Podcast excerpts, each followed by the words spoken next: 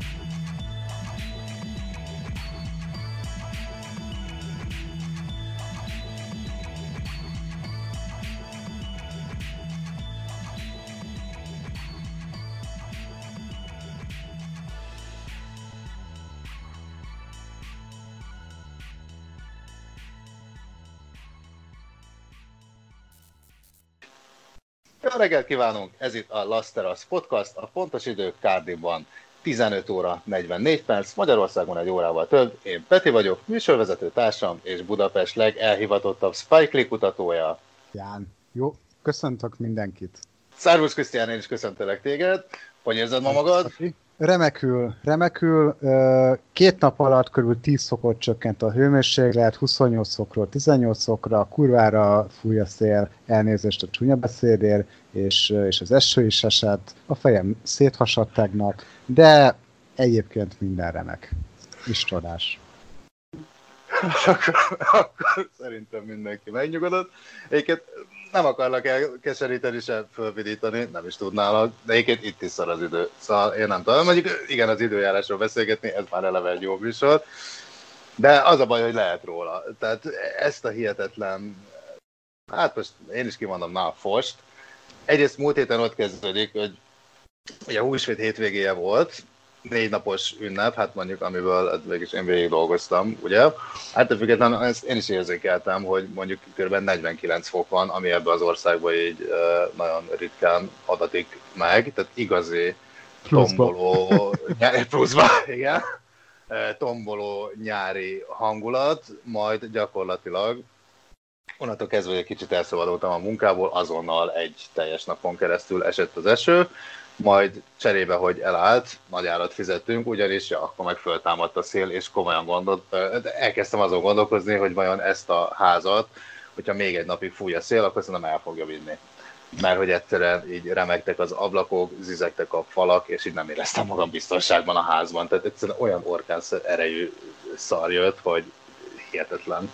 Úgyhogy ja, hát ezt én is átérzem. Azóta mondjuk csak így be van borulva folyamatosan, tehát már megint nem láttuk kerek egy hete így a, a napsugarakat, de hát mindegy, ez minket ne zavarjon. Ez a megszokott ott nálatok. Semmi, igen, tehát ez, igen, ezt lezárattam volna nagyon röviden, úgyis, hogy azt mondom, hogy igazából a szokásos. Tehát az idő, hát 7 éve, amióta itt élek, változatlan, de az, azóta ez, vagy esik, vagy fúj, vagy csak így nem süt. Néha megmondjuk egy hétre, egy évbe kisüt, de hát azzal nem kell foglalkozni, az elmúlik. Engem mondjuk az, az rémített meg, vagy lepett meg, amikor annak idején mondtad, hogy vagy 20 szavuk létezik az angoloknak az esőre. Tehát az eső szóra 20 különböző kép, féleképpen tudják kifejezni, hogy most éppen milyen állagú az eső. hát de minimum, de minimum 20. Igen, mert hát figyelj, valami csapadék mindig jön, és ja. Jó, figyelj, ezt most nem fogom bőlére engedni, szar az idő, és sajnos, sajnos. Hát igen, jó, mondjuk már tehát hány ezer éve szar az idő itt, úgyhogy volt idejük kitalálni itt, ez nem több is, mint 20 szót. De nem is az, hogy 20 szó van rá, hanem hogy 20 igencsak találó kifejezés, mert hogy tényleg mindig más irányból, más összetételből, másképp lesz elvizet, nem hihetetlen. De majd, na például, hogy csinálunk egyszer majd egy tematikus adást, akkor beszélgethetünk az angol időjárásról, mert nem hinni az ember, hogy mennyi mindent lehet beszélgetni úgy, hogy még izgalmas és változatos is maradjon, annak ellenére, hogy említettem, hogy gyakorlatilag külső szemlélő számára teljesen egysikon szarnak tűnik, de mindig másképp szar. Tehát 365 napból 340 nem biztos, hogy másképp szar, úgyhogy hát ebből a szempontból nem unatkozunk is itt, de de amúgy se szeretünk unatkozni, és reméljük, hogy a hallgatók sem ö, fognak. Azt mondtam már, hogy ez a Lasteras? Ezt múltkor, múltkor ö, gondolom mindannyian emlékszünk, hogy már az elején próbáltuk leszögezni, és a leges-legelső adásban egy óra után jutott eszünkbe, úgyhogy most akkor csak a biztonság kedvéért megemlítettem még ez egyszer. A ez bár, a Lasteras. Bárki, aki elfelejtette volna, ez a Lasteras nevű podcast, című podcast. Így van, és vannak nekünk elérhetőségeink is, ugyanis nem csak podcast formában lehet minket megtalálni, hanem a Facebookon is van egy helyes kis oldalunk, ez a Facebook per Plasteros, Instagramon is vannak fotóink, ez az Instagram per Lasteros, de megtalálhatóak vagyunk még podcast.com, Lasteros, és most már, és most már hölgyek, urak, SoundCloud per Lastras is. Úgyhogy aki ránk kíváncsi, egyre több fórumon lehet velünk találkozni. De hogy miért is lesz minket érdemes hallgatni ma, arról esetleg egy pár szót tudnál említeni? Hát többek között lesz mai napon, vagyis közszolgálati közlemény mai napon, mi történt ekkor, ekkor és ekkor. Lesz szó Nepárról, lesz szó sportról, és lesz szó a Sebezhetetlen című filmről. Ez mindig az. Ez mindig az, legalábbis megpróbáljuk belepréselni, megnézzük, hogy hogy jövünk ki idővel, de ez a terv, mindenféleképpen ez a terv. Um, én azt javasolnám, ne húzzuk tovább, az időt, hiszen a drága hallgatók biztosan nagyon kíváncsiak, hogy milyen közszolgálati közleményekkel szolgálunk ma. Úgyhogy én azt mondom, hogy vágjunk is bele. Na már most. Aki hallgat az eddigi adásokat, felfigyeltet rá, hogy a Laszteras stábja mennyire nagy híve a tudta-e típusú információ áramoltatásnak. Hát ez a mai adásban sem lesz másképp, az a jó hírem. Kezdésnek is van egy ilyen tudta-e felkiáltású ö, pici hírmorzsánk. Például tudtad-e, hogy a podcastunknak van alcíme, kedves Krisztián? Teszem föl neked a kérdést, és ez már a harmadik adás, amire már megtanultuk, hogy hogy hívják a podcastunkat. Na de, áruljuk el a kedves hallgatóknak, hogy ez nem a teljes címe egyébként, nem tudom, hogy te mennyire tudod a podcastunknak, és a legelején azt a címet adtuk neki, hogy Hát csinálsz. hát sejtettem, hogy ez te is így lesz rá. Ugyanis igen, hát gondozom én a Facebook oldalt, és feltűnt, igen, hogy hát ennek azért van egy alcíme. Ez az élet kilátással. Tehát podcastunk rendes polgári neve, Lasteras életkilátással. Na ez mit szólsz? Én ezt, tud, én ezt tudtam, csak azt hittem, hogy valami tök más dolgot fogsz mondani, úgyhogy így kezdtem egy kicsit gyöngyöző homlokkal tekinteni magam elé, mert hát mi, mi, mi az, ami, mi lehet az az alcím, ami esetben nem jut eszembe életkilátással? Hát Igen. A, a, igazából az semmi van. De, jó. Oké, okay, semmi probléma nem kapkodunk.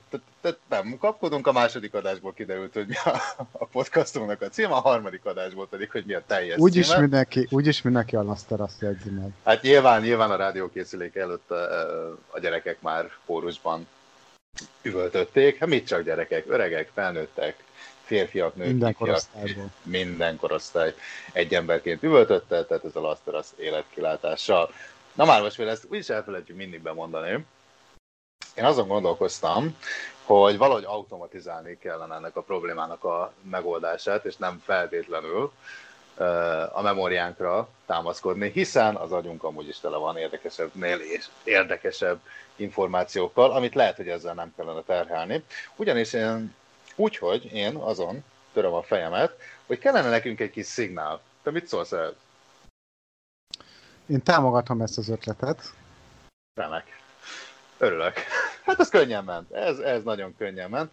Na igen, most őszintén szólva, egy picit gondolkoztam, hogy milyen szignál kellene. Én arra gondoltam, hogy amikor kezdődik, ugye azért van egy, most már alán rutinosnak, vagy rutinszerűnek mondható adáskezdés, tehát a, a, a bevezető... Esetleg, esetleg, esetleg a múltkori adás kapcsán, ami Johann Sebastian Bach valamelyik művéből egy részlet hangzana el, mint szignál? Vagy mire gondoltál szignálként? Igen, mondjuk egy olyan 40 perces. Teljes Máté Passió, mondjuk. Igen, mondjuk a Máté Passió lehetne. Az lehetne a szignál, és akkor oda ez jön az intro. és akkor az outro is jó szerintem. Uh, hát figyelj, Szórás. én akkor ezt most, ezt most fölírtam, jó, oké. Okay. Uh, ellenben van nekem, illetve van nekem is egy uh, javaslatom, tehát egy nagyon rövid szignálra gondoltam, ahol a műsor címére utalóan esetleg lehetne az, hogy valami kerti székeket, vagy napágyakat, vagy valami meg lehet, hogy megpróbálom fölvenni a hangját, tehát hogy annak a kinyitása és a földre lehelyezése, tehát hogy ez már hogy maga a, a ráhangolódás. Homokra vagy fűre van történő lehelyezésre, esetleg beton felület? Tatamira, Krisztián, tatamira gondoltam, hogy mi, mi, mi egy papírból legyen a szék, és tatamira rakom, jó? Csak a te kezedért. Meg lehessen a hangokat különböztetni. Hogy jól, jól megkülönböztethető. Igen, hát vagy ez, vagy mondjuk rákérdezte, akkor fapadlóra gondoltam. Fa, fapadlóra műanyagot. Na ez mit szólsz? Hajópadló. Hajópadló. Tehát az, az, az te Jó. Ez az egyik, tehát hogy kinyitunk egy széket, aztán arra gondoltam még, hogy valami szénsavas üdítő italnak, amit fémdobozban árusítanak, kinyitjuk a szelepét, tehát egy ilyen cisszenés hang, tehát ezzel már, igen, igen, tehát ezzel már úgy érződik, hogy relaxálás fog itt következni, és segíti egy picit a ráhangolódást a műsorra, mert hát ugye ebben a műsorban hát nem azt mondom, hogy a felkent pápái vagyunk, de, de mindenféleképpen um, szeretnénk nyugalmat, nem pedig unalmat sugározni, tehát a nyugalom sugárzásának, illetve erre való ráhangolódásnak, ez szerintem már egy jó módja lenne.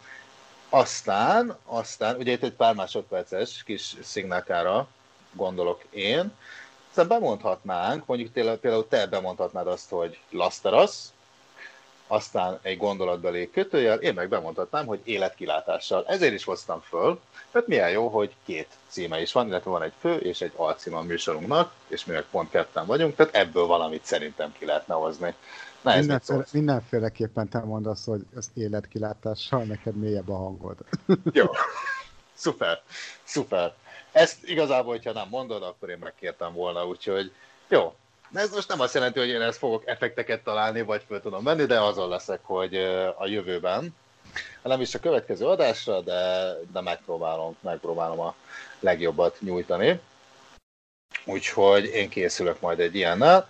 Ettől függetlenül nem baj, hogy az műsor elején azért mi is megemlítjük, hogy hol vagyunk, de én azt mondom, hogy a biztonság kedvéért egy ilyet, egy ilyet iktassunk be. Na, egyébként ez lett volna a közszolgálati közleményem hogy mindenki tudjon róla.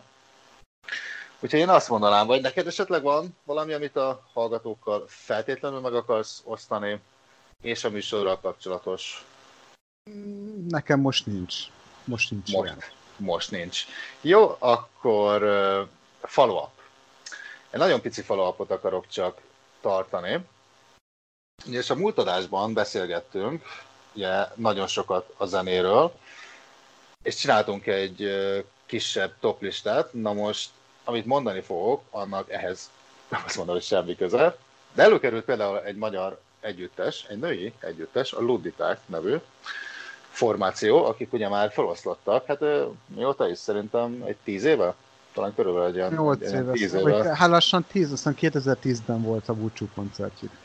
Valami ilyesmi, valami ilyesmi, és én rájöttem, hogy azon felül, hogy ismerem a zenéket, és szeretem a zenéket magukról, az előadókról, illetve hát ugye a két hölgyről keveset tudok, úgyhogy nagyon picit utána néztem, és így derült ki számomra, hogy ők testvérek. Én ezt nem tudtam, te tudtad? Igen, fiát, fiát testvérek. Így van, Fiát így van, fiát. És Marian, azt hiszem a más. Tökéletes a válasz, tökéletes a válasz, igen, Fiat, Marian és Titanilla. És a Titanilláról mondtam, hogy szociológus, hát ez nem igaz, tehát igazából nem szociológus. Három diplomája van, ezek közül egyiket se szociológiából szerezte. Magyar nyelv és irodalomból, pszichológiából, valamint kultúrantropológiából. Az már majdnem szociológia. Az már egyébként, igen, tehát nagyon közel van. Hát valószínűleg egyébként ezért tippeltem én arra, mert vagy a szociológiát előbb megjegyzi az ember. van, az kultúrantropológiának van valamiféle ö, szociológiai ö, érintettsége is, de, de Embertan, nem. tehát antropológia embertan, tehát igen. Igen, meg egy kis néprajz is benne van, úgyhogy az egy ilyen összetett dolog. Igen, tehát Fiat, Fiat, Fiat Titanilla egy, egy rendkívül iskolázott mm, előadó, és nagyon érdekes, hogy, hogy igazából tehát magában, tehát igazából a, a luditák kapcsán azért szerintem pozitív értelemben maradandót tudott alkotni, persze a tesójával együtt, a magyar könyvzenei életben, és emellett, és emellett tényleg szerzett három diplomát, és ha jól tudom, valamelyik, valamelyikből később le is doktorált. Tehát ő, ő azt hiszem már doktorfiát Titanilla, de hogy most melyik melyik vonalat vitte tovább a kultúrantropológiát, kultúrantropológiát, vagy pedig valamelyik másikat, azt nem tudom, de, de dolgozott egy ideig börtönben is, tehát ott végzett kutatásokat, ha jól tudom, meg talán még valamilyen néprajzos, tehát a szülőfalujában Bátaszéken is végzett valamiféle néprajzos kutatásokat. Most így, mint hogyha, mint hogyha tehát úgy emlékszem, mint hogyha, mint hogyha ilyen jellegű tevékenységbe és tevékenységet is folytatott volna. De hogy jelenleg csinált, nem tudom.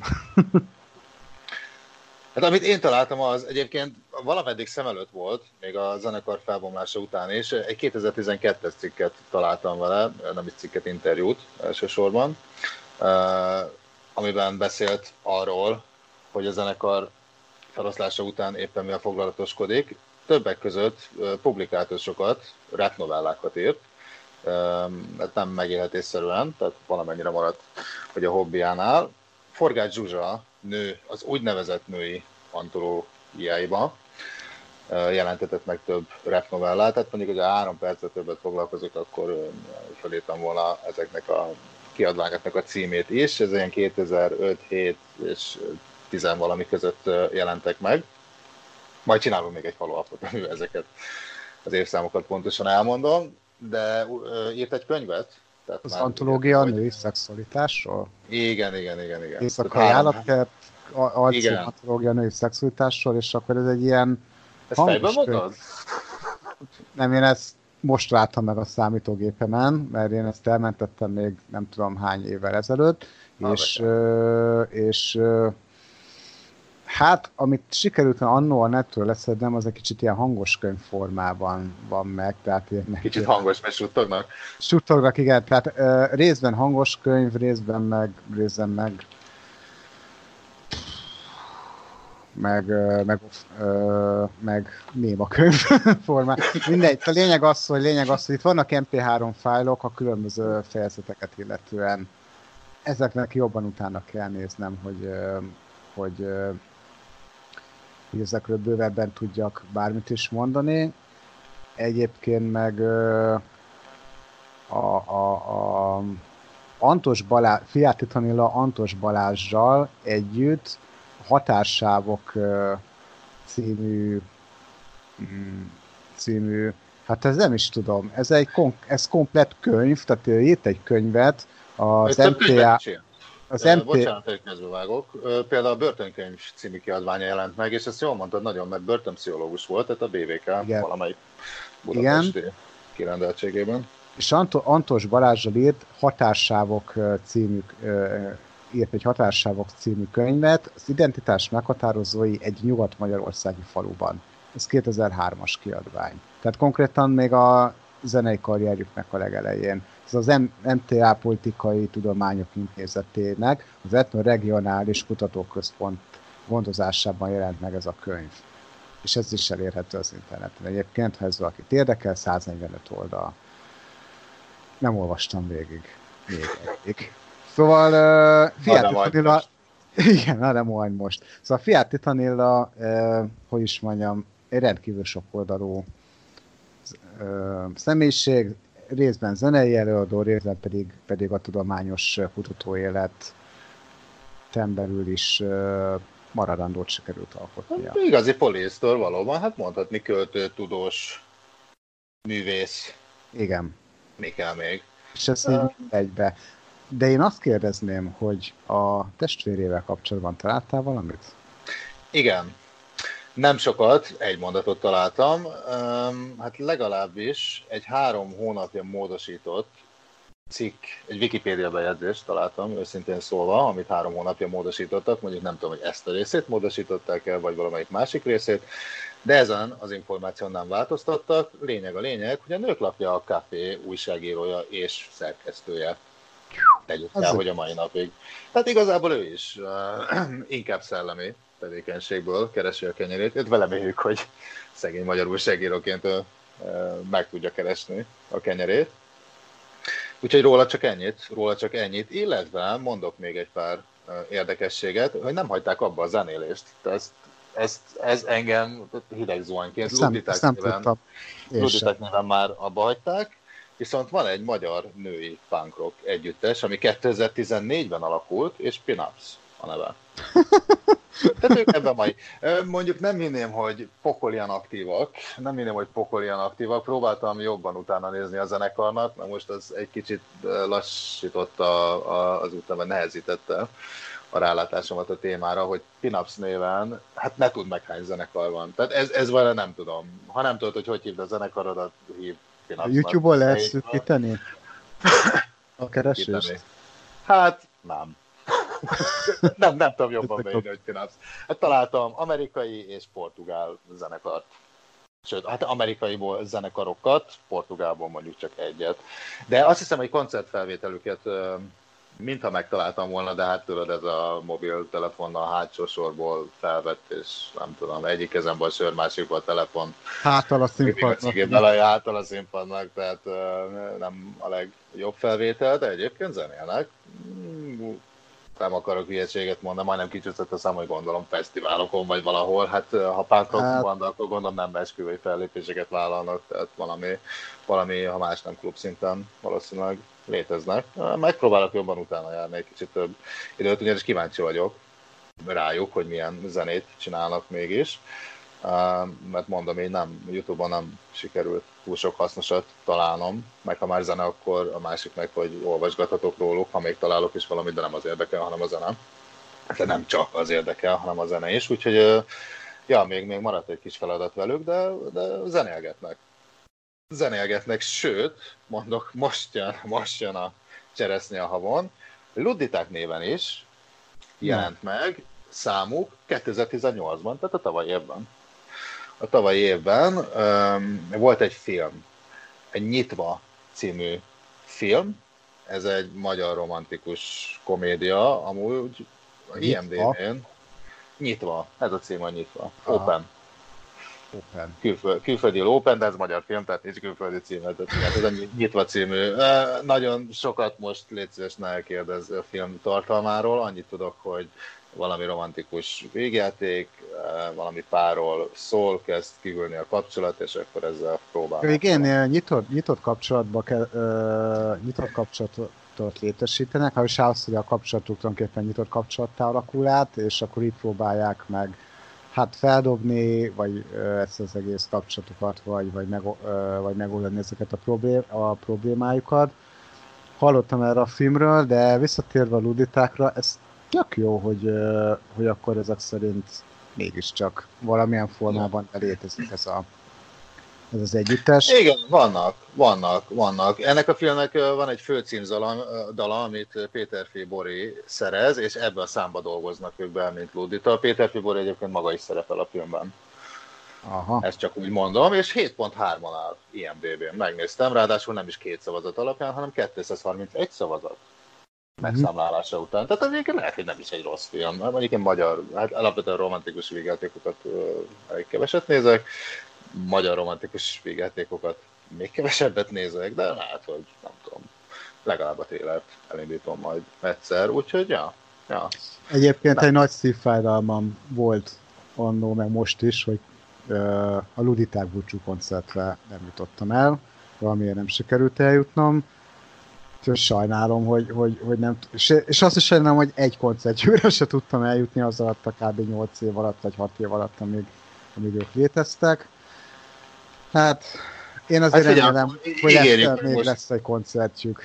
Hát, ha Na ezt akartam mondani, hogy ígérjük meg testületileg a kedves hallgatóinknak is, meg magunknak is, hogyha lesz Luditek Reunion, akkor a Laster a stábja testületileg elmegy, meghallgatja és beszámol. Ezt, ezt ebbe benne lennék. Egyébként nekem is, ezzel én is így vagyok.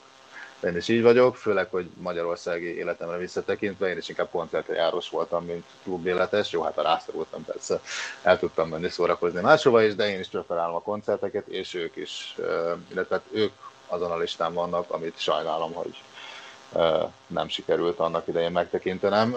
Most ebből kiindulva, amit elmondtam, tehát azért a zene benne maradt az életükben, és Ez tavaly jó. ugye meg is mutatták a kis oroszlán körmeiket újra, úgyhogy lehet, hogy, lehet, hogy fogunk még valamit tőlük látni, úgyhogy ha lesz valami ilyesmi, vagy egy best of koncert, vagy új album, stb. stb., akkor lehet, hogy um, uh, úgy szervezzük az életet, hogy erre el tudjunk menni. Erre szívesen az látogatnék magam is. De meglátjuk majd. Szólni fogok, ha lesz.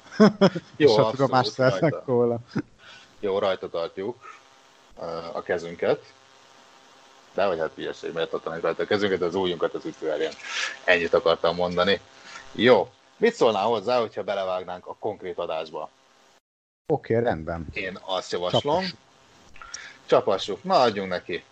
Mai napon, én szeretem ezzel kezdeni, mert a mai napon mindig történik valami érdekes, de nem csak történik valami érdekes, hanem történtek is érdekes dolgok. A felvétel napja igaz, hogy nem április 29-e, viszont az adásunké április 29-e lesz, úgyhogy a mai nap alatt majd ezt a dátumot értsétek ti is. És én azt mondom, hogy választhatsz. Van egy születési hírem, meg van egy halálhírem. Melyikkel kezdjük? Hmm. Legyen a halálhír. Azzal Legyen kezdjük, azzal, azzal kezdjük, és akkor a pozitívval fogjuk majd folytatni. Jó választás.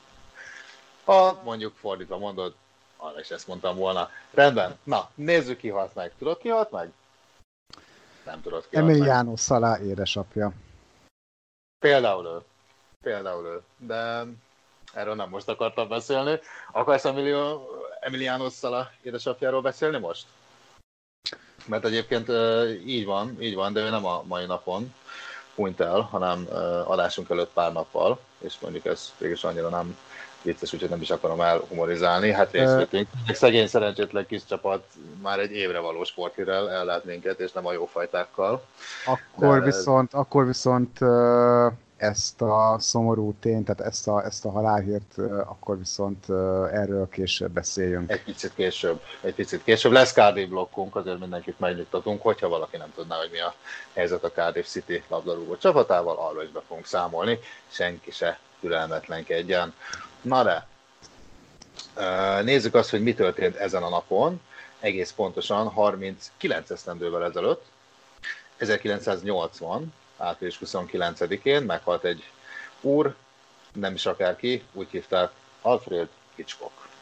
Alfred Hitchcock mondta ezen a napon, akiről az első tudnivaló, amit én megtudtam. Te tudtad, hogy angol volt? Én nem tudtam, hogy angol volt. Szerintem én se. Őszintén szóval én azt hittem, hogy... Annyira összefort a neve Hollywooddal, és ezzel együtt ugye az amerikai filmgyártással, hogy én azt hittem, hogy amerikai volt. Így van, és ráadásul... Hát, hát Sir amerikai... volt, úgyhogy ebből gondolom. Hát, de csak angolok lehetnek szőrök. Kül- külföldit nem üthetnek angolá, ezt például nem tudom. Hát Mick Jagger is, nem ször Mick Jagger, vagy most összekeverem valakivel? Nem, uh, talán Mick Jagger nem, ezt, ezt most így visszavonom. Bár, hát Sean, bár Sean Connery, Sir Sean Connery, annak ellenére de meg skót. Végül is hát, hát nem jó, de brit, érted? Szóval most, ez a, ha angol, na ezt most mondom minden kedves hallgatónak, ha valaki csúszik a számon az, hogy angol, akkor britekre gondolok, mert nekem minden brit angol, tehát nincs különbség. Higgyétek el. Sean connery meg lenne, lenne angoloz, mert szegény. Na, jó, mondjuk igen, jó, majd ha beszélek vele, akkor neki ezt nem mondom. De... Sértődne, igen. igen. Viszont uh, Alfred Hitchcock ő angol-angol. Um, és az angol filmgyártás asztalára is letett ezt-azt, még mielőtt, igen, ugyanis ő kiköltözött az Egyesült Államokban, és ha jól emlékszem, 1955-ben megkapta az amerikai állampolgárságot is, tehát angol, amerikai, brit amerikai állampolgár volt, de ő született brit. És amíg még szülőországában töltötte az idejét, ő csinálta például az első angol hangos filmet. Tehát nem az első hangos film, az első angol hangos film, az ő nevéhez fűződik. Ez 1929-ben volt, és a Blackmail, magyarul zsarolás címet viselte. Őszinte legyek, én ezt nem láttam, sokat nem is hallottam róla, de ettől függetlenül ez egy mérföldköve volt az angol filmgyártásnak annak idején. Viszont ugye egy szóba hoztad az amerikai filmgyártást, hogy mennyire összefűződött a neve. Hát eléggé, ugyanis 53 filmet készített élete során, ebből 61 év alatt, tehát nagyon aktív volt. Igen, azt mondjuk megemlítettem volna, hogy 1899-ben született, és 80-ban halt meg, tehát szép hosszú élete volt, és nagyon termékeny, tehát csak maga a szakmai karrierje tartott 61 évig, és ez az 53 uh, filmje hat Oscar díjat is nyert. Hát végülis nem ő kapta az elismeréseket, ugye ebben vannak, hát a, akár meg is említhetnék egyet-kettőt, lehet, hogy majd mindjárt meg is fogunk, de ő maga nem nyert Oscárt.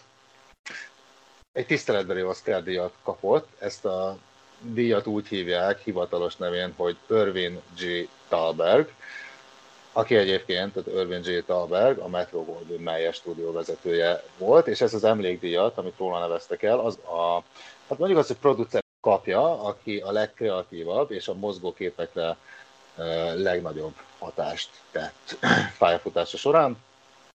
Úgyhogy ezzel őt megjutalmazták. Tehát igazi Oscar nem tiszteletben itt kapott, viszont a filmei kaptak.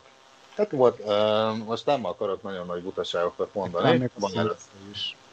Hogy? Meg talán még a színészei is, azt hiszem. Így van, így van. Um, hát például ilyen díjakat kapott a Rebecca című filmért, ami 1940-es uh, film volt. Ez a Best Picture, tehát a legjobb kép, illetve a Best Cinematography. Ez, ez magyarul melyik kategória? Őszintén, ezeknek nem néztem utána. Cinematography, na mi lehet ez?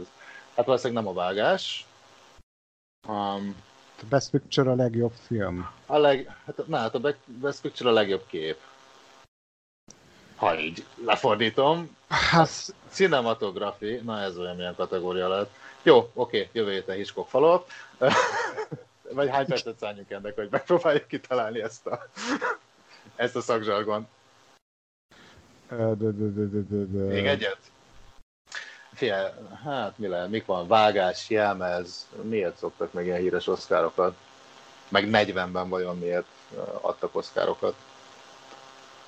Hát a legjobb hangvágásért, vagy a legjobb ö, rövid Hát, Na, egyébként- Cinematografi, Ö, van mm. a, a cinema szó, tehát ez valami szerint. Cinematography, de, a- de a Best Picture az a legjobb filmet jelenti. Itt van egyébként, tehát kicsit Igen? most utána néztem. Idén De- a Best Picture a um, kategóriájába az Oscárt a zöld könyv vitte el. Tehát magyarul ez a legjobb film kategóriája. De itt úgy van, hogy von Best Picture, és zárójában oda van írva, hogy David O. Selznick. Az a rendező. Tudod mit? Hát és akkor ki volt Hitchcock. Most itt Hitchcock filmről beszél. Hát, hogy a producere volt a filmnek. Mondjuk az lehet. Az lehet. Rebecca. Aha. Na, egyébként az lehet. Jó, jó, ezt megadom. Ezt megadom. Jó, akkor akkor úgy van. Hát ez, ugye, ez vagy egy egészben kivágom, vagy úgy van. Úgy, hogy van. Lakok alá zenét is benne, nagyon. Jó, tehát akkor a jó, neked van igazad, tehát a legjobb filmdíját David O. Selznick rendezésében a Rebecca című. Egy pillanat, a Rebecca című film a Selznick International Pictures stúdióban készült, tehát David O. Selznicknek talán, aki egy rendező volt, ezek szerint volt neki egy ö, filmforgalmazó cége is, és a filmet viszont nem ő rendezte, hanem Hitchcock, tehát Alfred Hitchcock, és a producer volt David O. Selznick, Oké, okay. és az ő filmforgalmazó cége ö, filmforgalmazta ezt a filmet. Tehát a rendező az Hitchcock volt. tehát a legjobb filmdíját kapta meg, amit Hitchcock rendezett, és David O. Selznick producerált. Így van. Remek. Ezt azért mondtam így, mert előtte elég nagy szünet volt, hogy ezt majd úgy kivágom, és akkor ezt szerintem ezt a 14 és fél perces töprengést ezzel a egy kerek összetett mondattal majd behelyettesítem, és ez szerintem így majd szuper lesz. Igen. Akkor, na, És a, tehát a legjobb filmet, legjobb film kategóriáját nyerte meg, és ezt a Best Cinematography-t, Cinematography. Fekete-fehér kategóriában. Igen. Ez, a black and white az tudja. A black, a fekete, a őszintén és. fog, foga, fogalmam sincs, hogy ez magyarul mit jelenthet. És emögött is zárójelben van egy név, ebből már bele sem megyek. Szóval oké, okay, tehát ezt is megnyerte. Vittet, tehát 40-ben nem volt kérdés, ez, ez, ez mind az övé volt. Nézzük a 41-es évet. Van itt még, van itt még bőven.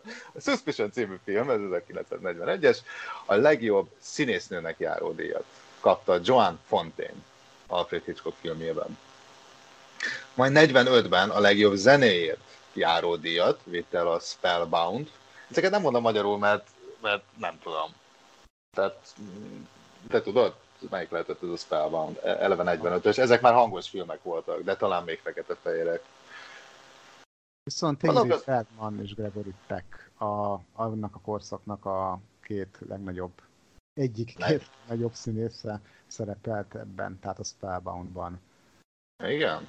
Ők i- ilyen, ilyen korai, eh? őket mondjuk így inkább a 60-as évekre. Hát nem Gregory Peck a Észak-Észak-nyugatban is? Azt kivételesen láttam. Láttam pár Hitchcock filmet, egyébként nem csak úgy beszélek róla. Az Cary Grant volt nem is. Az Cary Grant. Volt? Aztán igen, Hát Cary akkor- Grant volt egyébként. Hát ők ugye egymással párhuzamosan éltek és, és, és, és alkottak és tevékenykedtek. Hát valószínűleg a 40-es években kezdték a karrierjüket, és tehát ez a- az ő ilyen pályakezdő próbálkozásuk lehetett. És valóban az 50-es, 60-as években teljesedtek ki. Tehát mindketten Cary Grant és Gregory Peck és meg Bergman is. Közben megpróbáltam utána járni, ez a cinematography, ez vajon mit jelenthet, ugyanis ez megint visszaköszön a To Catch a Thief című 1955-ös filmben, ahol hát a legjobb cinematografért járó díjat, és igen, itt már oda van zárójelbe írva, hogy színes film. Ezt a díjat kapta meg. de ezt még mindig nem tudjuk. Jó, oké, okay, tehát cinematografi. Mi, mi az Isten lett ez a cinematografi? Hát nem, nem rendezés. A, nem a... Gy- ö, ö, nem a forgatókönyv, nem a kameramen, kameraállás, ö, Mondjuk te szerintem lehet, hogy te csinálhatnánk egy Oscar külön kiadást, mert annyi, de nem is sejtett egyébként mennyi kategóriában adnak át díjakat. Az ember azt mondja, hogy van a legjobb filmszínész, mellékszereplő, stb. stb. De Kamera beállítás. Ha most így tipe van, vagy 50 fajta. Jó. Kamera beállítás. Ami, hogy az operatőr is meg, aki beállítja, az is kap, vagy... Lehet, az operatőr? Uh, Hát le. Sanszos, hogy az operatőrséghez van valami köze. De ennek hmm. jobban utána kell nézni. Na most megnézem, hogy kikaptam, mert Robert Burks az úriember, aki a film kapcsán Oscar-t nyert. Amerikai, hát hallott, na meg van magyarázva. Most aztán, tehát a legjobb cinematográfiért járó díjat Robert Burks kapta, aki, és akkor most olvasom a magyarázatot, aki egy amerikai cinematográfus. hát ez nem gondoltam volna. uh, jó, oké. Okay. Special, aha, tehát hogy karriere kezdetén speciális effekteket gyártott, hát ez még egy a 30-as évek, mielőtt Aha, na, szerintem... Operatőr. Director operatőr, photography, tehát a fotó. Operatőr. Uh, ugyanis az, uh, az operatőröknek is jár Oscar díj. Tehát a cinematographer az az operatőr, és a Best of Cinematography az pedig a, az ope, uh, a legjobb operatőrnek jár Oscar díj. Az operatőr cinematograf. Jó. Igen. Jó. Jó, ezt én egy minden hiszem. Na jó, de hát akkor legalább ezt most már tudjuk, illetve hát te tudod. Oké. Okay. Na mit nyert még? Most már kíváncsi vagyok. The Man Who Knew Too Much. Tehát az ember túl sokat tudott. Túl sokat tudott. Így van, igaz. Ezt kivételesen most már én is tudom. Ez a legjobb zenéért. Ez a legjobb zenéért kapta. Id- idén, vagyis nem, bocsánat, 2018-ban pedig Alphonse, tehát a 2018-as év évben gyártott filmekért, és az idei, az idén tavasszal kihozott Oscar díjakon pedig, vagy Oscar díj gálán pedig Alfonso Cuaron kapta a a legjobb cinematografőr, vagyis a legjobb operatőrnek járó. A legjobb cinematografőr. Igen, igen, igen. Uh, mégpedig a Róma című filmjéért ami egyben a legjobb külföldi filmdíját is elvitte. Hát azt kell mondanunk, hogy Alfred Hitchcocknak nagyon jó szeme volt a, nagyon jó szeme volt a cinematográfusokhoz. Ezt majd egy műsor előtt egy bemelegítő mondatnak szerintem beveszem. Uh-huh. Ez alcizmokat, ez, ez majd jó lesz bemelegíteni. Ugyanis hát akkor gyorsan összeszámolom, ha eddig figyeltem volna, akkor tudnám. Tehát ugye nyert a Rebecca, illetve nyert tehát kettő. Tehát hat, hat díjazásból kettőt az operatőrök vittek el nála. Hm. Hát ezúton is gratulálunk, utólag is. Utólag is. Egyébként a filmjei 220 millió dollárt hoztak. Most ez nem tudom, néha szoktak ilyen táblázatokat csinálni, hogy mondjuk az akkori, vagy a mostani jegyárakat az akkori eladásra, tehát hogy ugye összességében melyik a legjövedelmezőbb film. Ugyanis múltkor olvastam egy táblázatot, ez csak érdekességképpen mondom, most jutott eszembe, hogy egyébként a, a legtöbb bevételt hozó film, hát nem számszerűen, hanem hogyha elméletben beszorozzuk azt, hogy hány mozijegyet adtak el, és hogyha mondjuk a mostani jegyárakkal számolnánk ki, aminek egyébként nem tudom mi az értelme, de láttam egy ilyen táblázatot, akkor az elfújta a szél. A világ legtöbbet hozó filmje. Hát egyébként nem, de ugye ebben ebben a fajta összehasonlításban. Egyébként nem tudom, tudtad, de Hitchcock többek között az Encyclopedia Britannikába is írt.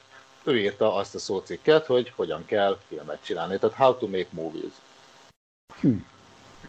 Hát végül a leg, autent, egyik legautentikusabb rendezőt sikerült megtalálni. Tehát ő, ő aztán biztos el tudja ő biztos, tehát ő biztos el tud mondani olyan érdekességeket, hogy ez akár még egy enciklopédika Britannikába is bekerülhet. Hát ezek szerint igen. Ezek szerint abszolút. Um, na jó, hát én Hitchcockról most ennyit uh, mondanék. Ezzel jobban nem mondunk többet, mert amit eddig mondunk is, uh, minden kíváncsiságot kielégített. Mondjuk én hát, még annyit mondtam volna. Egyik leghíresebb filmje a Madarak című film. Igen, ebben nem akartam benne. Hát a hát, pszichó Madarak. Pszichó, igen. Ez a, a Rare Window-nak mi a... A, a hátsó ablak. Hátsó ablak? Ez a magyar Igen, igen, ez a, ez a magyar film vagy a magyar ö, címe ennek a filmnek, az is nagyon híres, akkor még a Gázlánk, Szédülés. Ö, szédülés, igen, Vertigo. Ö, a már említett Észak-Észak-Nyugat. Észak-Észak-Nyugat. Igen, és ugye nem csak horrorfilmeket, tehát mindenki azzal, igen, a borzongás nagy mestere, ez itt többször előkerült a különböző cikkekben, de ettől függetlenül nem csak a borzongás, tehát tök jó detektív, meg csavaros detektív sztorikat és csavaros történeteket is kanyarintott, tehát mondjuk az észak-észak-nyugat sem horror sztori. Tehát, is az egy thriller, az egy... Az egy az Igen, egy... nem, tehát, ja. És uh, Hitchcock kapcsán... Egy akciófilm szinte. Így van. Hát viszont a gázláng, meg a, meg, meg a szédülésnek tulajdonképpen igazából inkább thrillerek, tehát nincs, nincsenek benne, például az észak-észak-nyugat ellentétben nincsenek benne ilyen üldözéses sátek, meg meg kocsikból kiugráló, nem tudom, detektívek,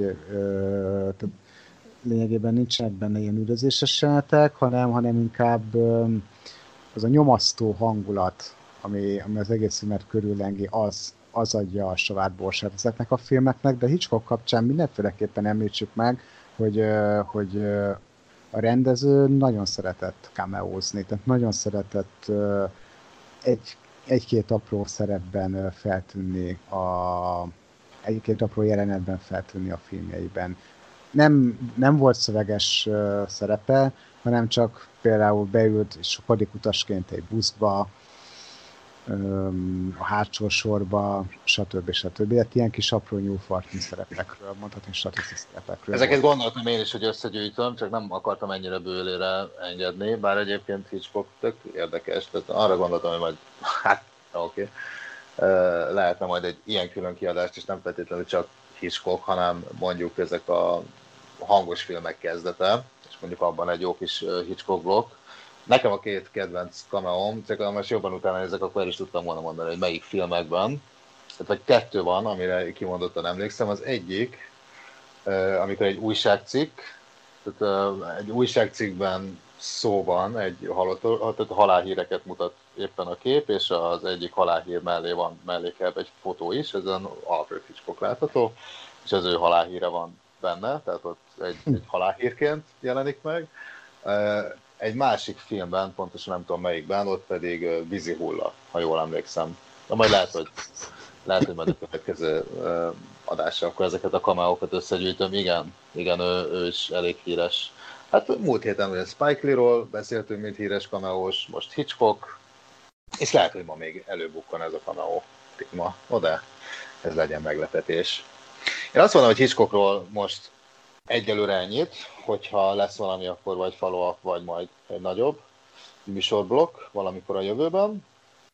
Viszont nem csak halálhírek, hanem örvendetes születésnapi hírekkel is tudunk szolgálni. Ma ünnepli születésnapját Michel Pfeiffer, a 61-et. Hát Isten éltesse. Michel Pfeifferről meglepően kevés dolgot találtam, így meglepően kevés dolgot is fogok mondani róla, ugyanis hát kultfőből dolgozva, most nézd, tehát az én generációm, mondhatom, hogy a mi generációnk, tehát mondjuk a 30 pluszos, maradjunk annyiban a 30 és 40 közöttiek. Szerintem elsősorban a Batman macskanő. Tehát vagy hmm. ez, erről ismeri mindenki, én mondjuk itt láttam életemben először még nagyon kis gyerekként, a másik alkotás, amit tőle atombiztosan tudok, ez a veszedelmes elmé, hát a Dangerous Mind. Veszed. Veszedelmes elmék, aminek Coolio csinálta a zenéjét, ami gyakorlatilag az első hip Veszélyes kölykök. Veszélyes kölykök. Ö, veszély, veszélyes kölyök. igen, igen, igen, ezzel a címmel került be a mozikba, ami, amivel meg elkezdte a karrierjét, az nem is a macskanő, ami hozta az átörés, hanem a veszedelmes viszonyok film, ami még a 80-as évek vége felé ö, kerül, vagy közepén vagy vége felé került a moziba, és abba, abba volt az egyik mellékszereplő Michel Pfeiffer. És... Hát játszott, igen. Ö, semmi, semmi, csak a, csak, ö, csak igen, azt akartam mondani, hogy, a, hogy ezután jött ugye a macskanő, igen, és igen, hát a, a veszélyes kölkök, és annak idején az egyik betét dal, a a Gangsters Paradise, az elég, elég népszerű volt. Legalábbis Magyarországon mindenféleképpen nagyon sokszor játszott, játszották a rádiók. Így van, ráadásul karrierjét tekintve kezd egy picit visszatérni, ezért is említettem a batman a karrierje kezdetéhez, ugyanis nem tudom, hogy mennyire tudod, de a legutóbbi fellépései, vagy ismertebb szerepei is szuperhős filmekhez kapcsolódnak. Volt pár évvel ezelőtt ez a hangya, tehát az Ant-Man, már ennek sem tudom a magyar címét összedő, szóval nem a magyarul. Igen, hangya, ez volt a címe? Tehát az Ant-Man című Marvel filmben még nem szerepelt, viszont ennek készült egy folytatása, talán tavaly, nem akarok butaságot mondani, lényeg Igen, Hangya és, és a darázs. Hangya a darázs. És ő, ő darázs. Én ezt nem tudtam. Én ezt sem tudtam. Ezt, ezt most tudtam meg ebből a, ebből a cikkből. Tehát ebben a filmben is szerepelt, illetve a adásunk felvételének hetén jelent meg az Avengers Endgame, ugye a nagy tíz éves Marvel korszakot lezáró uh, grandiózus dupla film második része, és ebben is Wasp karakterében láthatjuk. Tehát végül is a Marvel univerzumban két filmben is egy, egy majdnem önálló egész estésben, illetve egy, egy kis rész szerepben is brillírozik a ma 61 éves színésznő. Illetve még amit eddig nem tudtam róla, az, hogy ő, ő egy nagyon híres dohányos. Tehát, hogy ő rengeteget dohányzott, erről volt híres. Állítólag napi két pak cigarettát um, szívott, és van tőle egy idézetem, hát ezt most mondjuk angolul, ezt még lefordítottam volna, de hát akkor meg nem lenne idézet. That I used to smoke two packs a day and just hate being a non-smoker, but I will never consider myself a non-smoker because I always find smokers the most interesting people at the table. Uh, igen, tehát gyakorlatilag ugye ez az idézet arra próbál kiukadni, hogy dohányzás végül nem jó, de viszont a legérdekesebb um, társaság egy asztalnál az általában a dohányosok.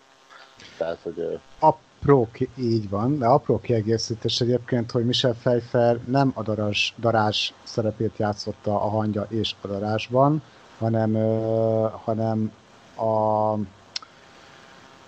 darás, szere, darás szerepét, a Wasp szerepét Evangeline Lilly játszotta, és az ő filmbeli édesanyjának a, a szerepe, szerepét, karakterét játszotta Michel Pfeiffer, aki eltűnt a szubatomi világban egy félre sikerült akció során, és, és évtizedekkel később sikerült őt megtalálni és visszahozni a, a, erre, erre a világra a hangya segítségével. Tehát konkrétan konkrétan ez egy jól szervezett családi akció keretében zajlott el, és így sikerült őt visszahozni tulajdonképpen az életbe. De Jó, a lényeg az, hogy, hogy, hogy ő a darásnak az kedves édesanyját játszotta a filmben. Most azon gondolkozom, hogy nem láttam a filmet. Én láttam. hogy ez most mekkora spoiler volt. Tehát, hogy így erre megy ki a film, és ezért valaki izgulhat, hogy sikerül a Úristen. világban. Akkor, akkor én most, ú, akkor most biztos, hogy olyan dühösek lesznek.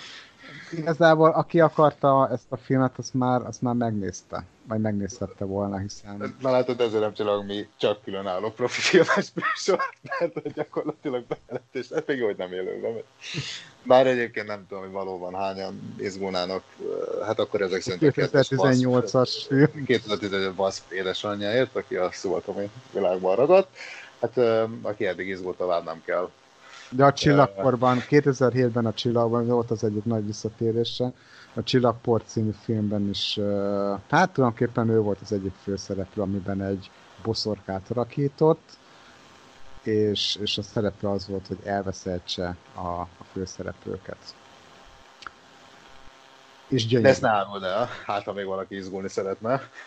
Csak annyit árulok el, hogy, hogy 50, illetve 61 néhány évesen is nagyon szép nő. Igen, színésznők általában jól tartják magukat. Mondjuk, hát gondolom mégis, hát... nyilván nem mosónők, hanem színésznők, tehát valamennyire ugye ez a munkájuk is. Tudnék kivételt mondani, de ő, ő jól tartja magát. Jó, igen, mondjuk ő még, ő még az a távol. Hát a 60-nak semmiféleképpen. Tehát az szerintem egy, most láttam egy friss fotót, ugye ennek a hírnek a kapcsán szerintem egy 20-at lehet tagadhat körülbelül, tehát azért is 61 évesen elég jól tud kinézni. Abszolút vállalhatóan. Abszolút vállalhatóan. Jó, hogyha úgy érzed, hogy Michel Pfeifferben nincs több, akkor... Szerintem, meg... szerintem kimerítettük, kimerítettük. Michel Pfeiffer felületes karrierjével kapcsolatos felületes áttekintést mélyebben nem menjünk bele, szerintem, szerintem menjünk tovább. Jó, mélyebben nem menjünk Michel Pfeifferbe. Isten éltesse, és tartsa meg jó szokását, hogy nem dohányzik, és örvendeztessen meg minket még sok-sok filmmel. Így van. De ha már jobbnál jobb filmek, én azt mondom, hogy elcsünk egy pár szót a már beharangozott Sebezhetetlen, avagy eredeti címen Unbreakable című filmről, de még mielőtt belevágunk, mert ezt nem beszéltünk meg előre. Amúgy is végül is hát szerintem a műsor szerkezetén és folyásán hallatszik, hogy kevés dolgot beszélünk mi meg előre. Egy dolgot kérdezek meg először. Szeretnél egy rövid szünetet tartani és lendületből neki futni? Vagy, vagy azonnal vágjunk bele, mert már nem bírod magadban tartani? Szerintem kezdjünk bele kezdjünk bele. Jó, akkor majd később megyek el pisilni. De hogyha nagyon, ha nagyon hív a természet, akkor tartsunk szünetet, nehogy baj legyen. Hát nehogy. De...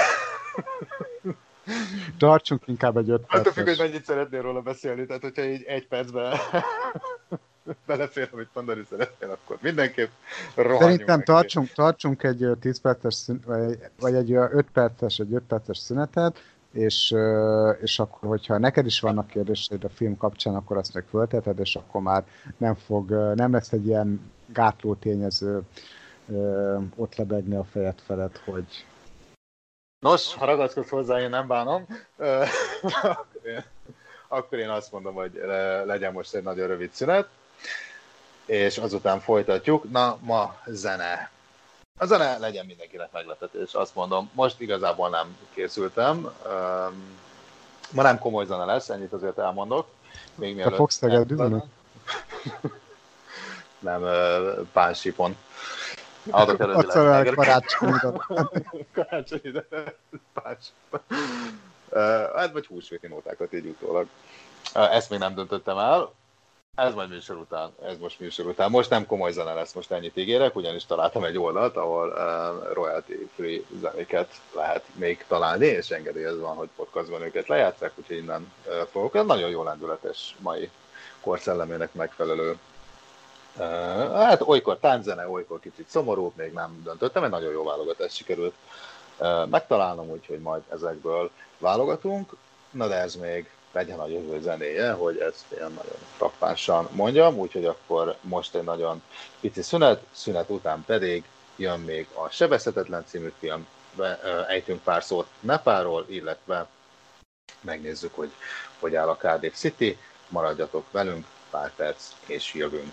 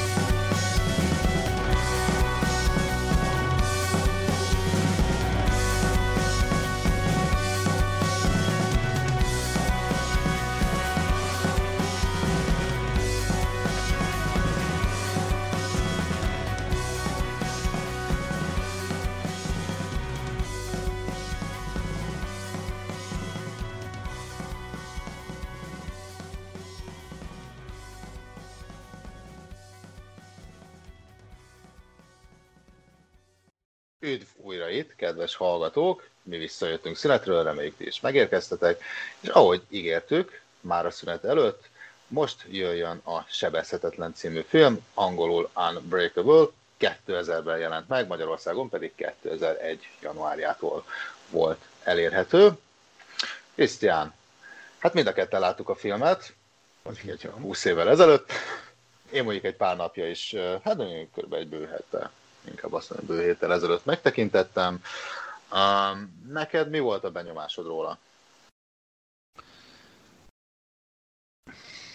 Őszintén szólva nem nagyon tudtam ezt a filmet helyre tenni igazából. És itt egy kicsit a rendezőre is utalok, M. Night Shyamalanra, egy indiai származású rendező.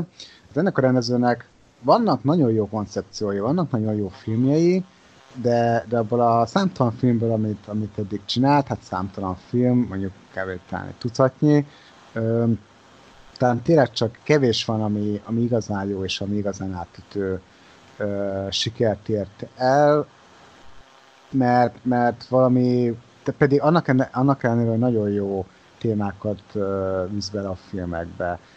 Valami, valami mégis hiányzik a legtöbb filmjéből, és a sebezhetetlen is ebbe, ebbe a kategóriába tartozik.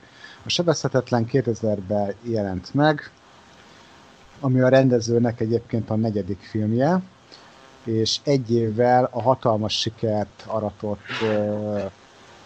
hatodik érzék után jött ki, tehát tulajdonképpen a hatodik érzék sikerét meglovagolva készült el a rendezőnek ez, a, ez az újabb filmje, ami viszont, ami viszont meg se közelítette, bár az IMDB-n 7,3-es hogy hívják ezt? Értékelés? Értékelést ért el, de a hatodik érzék emlékeim szerint sokkal nagyobb sikert ért el, és sokkal, sokkal átütőbb volt, és hárborzongatóbb volt a témája. A film érdekessége, és a filmnek több, érdek, több érdekessége is van. Az egyik érdekessége az, hogy ebben is Bruce willis dolgozik, együtt a rendező, ő, a, ő az egyik főszereplője a filmnek. Ugye azért ez a, ez a másik, amivel Bruce willis dolgozik, mert hogy a hatodik érzékben is Bruce willis dolgozott, abban is ő volt a, abban a főszereplő. A film, most már mint a sebezhetetlennek a másik főszereplője Samuel Jackson, és tulajdonképpen itt térnék rá a másik érdekességre, hogy, hogy megelőlegezte, tehát konkrétan kb. 10 évvel korábban megelőlegezte a, azt a fajta képregény feldolgozási őrületet, tehát azt a képregény őrületet, ami, ami a 2010-es években volt jellemző. Mi, miről is szól a film? A film arról szól, hogy most tényleg csak nagy vonalakban, és különösebb spoiler nélkül. Arról, a film arról szól, hogy van egy biztonsági őr, népünk egyszerű gyermeke, átlagos család, családapa, őt, őt alakítja Bruce Willis, aki túlél egy olyan vonatbalesetet, amit senki más nem él túl rajta kívül. Kap egy üzenetet egy rejtélyes képregényforgalmazásból élő embertől, tulajdonképpen ennek az üzenetnek az a lényeg, hogy gondolkodjon el azon, hogy hányszor volt beteg, vagy hányszor sérült meg az élete során. Bruce Willis kapcsolatba kerül ezzel az emberrel, őt alakítja Samuel Jackson, és ketten együtt kiderítik azt, hogy Bruce Willis szuperhősi képességekkel rendelkezik, ugyanis egy apró tö- eseményt leszámítva ő soha nem sérült meg az élete során, és soha nem volt beteg. És tulajdonképpen kiderül, ő egy szuperhős, aki, aki nagyon sok minden, nagyon sok pozitív dologra lenne képes. És ugye az egész film tulajdonképpen a képregényekre hajaz rá, a jó és a rossz örök küzdelmére, és Bruce Willis alakított a karakter lenne a, ennek az egésznek a jó oldala, mármint ő lenne a, a pozitív főhős, a negatív főhős meg maga Samuel Jackson, ugyanis ő élete során rengeteg bűncselekményt követett el, azért, hogy megtalálja azt, hogy ki az ő ellentétje.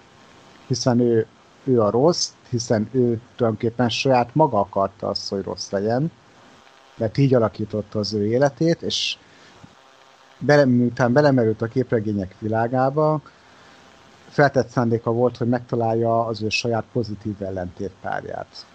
És ez lett volna, vagyis ez volt tulajdonképpen Bruce Willis alakított a karakter. Samuel Jackson karakteréről még annyit mindenféleképpen el kell mondani, hogy a karaktere egy súlyos genetikai rendellenességgel született, ez a betegség pedig az üvegcsontuság, vagyis hogy nagyon könnyen törnek a csontjai. Vagyis ő egész életében beteg, jó részt bothoz vagy, vagy tolókocsihoz van kényszerülve, tehát tolókocsi vagy, vagy mankó használatára van rá kényszerülve, és, és emellett, és emellett végtelenül gonosz, mutatni pszichopata, mert azt tudni kell róla, hogy a kognitív képességei, tehát az agya rendkívül jól működik, de, de, de a teste az, az, az meglehetősen az állandó betegeskedése miatt, az állandó csontorései miatt borzasztó állapotban van. Ugye ő a negatív főhős, és, és Bruce Willis pedig, pedig a pozitív ellentetje. Na bocsánat, hogy közben hát, szólok, csak annyi, hogy tudtad, hogy ezért ez egy létező betegség? Na, van, ez egy, valami nem persze, ez egy létező, ez egy létező betegség, nagyon-nagyon erőteljes csontitkulás áll emögött a betegség mögött, és ezért, ezért törnek könnyen a, a csontjai. A... És hogy van egy, illetve hát most már csak volt egy színész, képzeld el, aki ugyanebben a betegségben szenvedett, hát most nem fog eszembe jutni a neve, amerikai színész, mély növésű, de hát nagyon-nagyon mély, nem tudom, ki lehet mondani, hogy törpe. Hát, tudom, magyar podcastban ki lehet, külföldön már nem lehetne. Tehát ilyen mély, mély vagy törpe, törpe növésű. Színész, tolókocsis, nem tudom, hogy az új Mad Max-et láttad el, a haragútját, abban játszott egy nyúlparkni kis szerepet, szegényke, valamelyik gnóm volt, és ugye őt hát annyira nem is kellett maszkírozni. Meg még egy-két filmben, majd lehet, hogy jövő, jövő adásra összeszedek pár ilyet. Ja, de hogy van, van, egy, van egy ilyen híres ember, aki ebben a betegségben szenved, illetve ugye képregények világa, a Thor karakterével, hát hogyha már így a Marvelről beszéltünk ma már, akkor mondom Thor karaktere számodra is ismerős. Most a képregény, hát még valamelyik számában volt egy olyan epizód, amikor őt megátkozzák, és ugyanebben a betegségben kezd el szenvedni.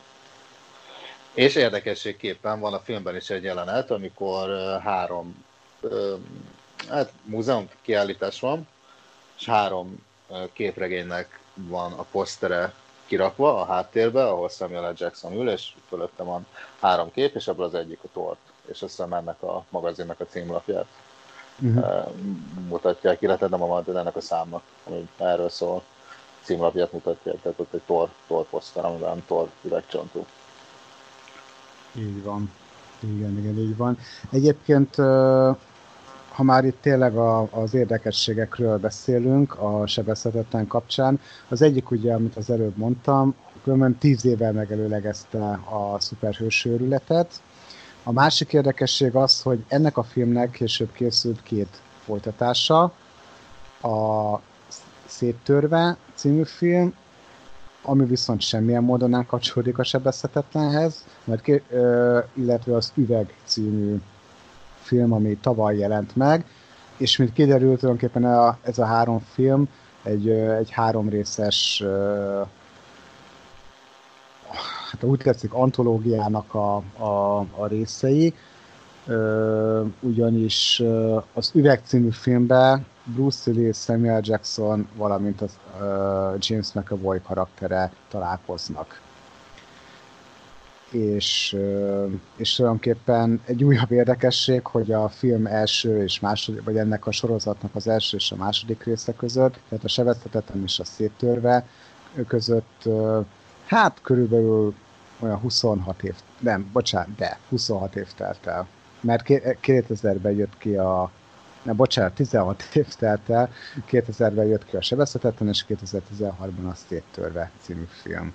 Ugye a széttörvénél még nem lehetett tudni azt, hogy, hogy ennek bármi köze van a sebezhetetlenhez, ez igazából a tavaly kijött Üveg című filmben vált, a Glass című filmben vált nyilvánvalóvá, hiszen abban is szerepel James McAvoy hát, karaktere. Szóval nagyon érdekes, hogy 16 év telt el a, a, a, között a két film között. Igaz, a harmadik részhez már csak két évet kellett várni. Mm, még valami a, a sebezhetetlen kapcsán, ami, ami, ami eszembe jutott, hogy uh, tulajdonképpen a film úgy végződik, és ez ugye az üvegből, tehát a harmadik részből is kiderül, hogy Bruce Willis ezek után tulajdonképpen egy szuperhősként élte az életét, vagyis ilyen an- ö, anonim igazságosztóként. Tehát ö, ha történt valamilyen bűncselekmény, mert hogy ez a másik ö, ö, képessége az volt, hogy szuper képessége az, hogyha valaki ezt hozzáért, akkor megérezte azt, hogy hogyha az az illető bűnöző, akkor megérezte azt, hogy ez az ember bűnözött, vagy bűnözni fog, mert bűnözni akar. És ezért, és ezért lépéseket tett, hogy ezt mind megakadályozza. Persze, mint minden szuperhősnek neki is van egy, illetve volt egy gyengéje, vízbe lehetett őt folytani ugyanis. Tehát a vízzafullásra nem volt immunis, ellentétben a többi más halálnemmel kapcsolatosan, és, és ez a sebezhetetlenből már kiderül, hogy ez az ő gyenge pontja. De amit, ami, amire nagyon szerettem volna félni a figyelmet, az az, hogy ha nincs, ugye a sebezhetetlennek a negatív főhőse Samuel Jackson, aki tulajdonképpen megrendezte azokat a merényleteket, azért, azért hogy, hogy vadásszon a túlélőkre, hogy kiderítse azt, hogy akik túlélték -e ezeket a merényleteket, amiket ő szervezett, az, azok valóban szuperhősök-e vagy sem. És ugye el lehet ítélni Samuel Jackson-t, hogy, hogy hú, ez egy pszichopata gyilkos. Hogy megölt az ember? Hát, mégis el.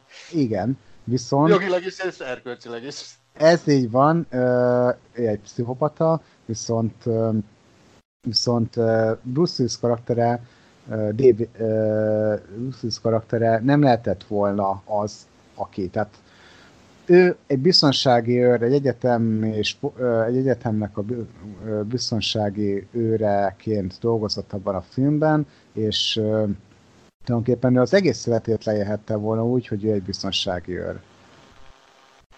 De... Mondjuk, ez egy elég izgalmas de Elijah Price, Elijah Price, a Samuel Jackson alakított Elijah Price, a képregény őrült uh, pszichopata, döbbentette rá, hogy ő szuperképességekkel rendelkezik, és Elijah Price nélkül, a negatív fős nélkül David Dunn karaktere, Bruce karaktere sem lehetett volna végül az, ami, vagy az, aki.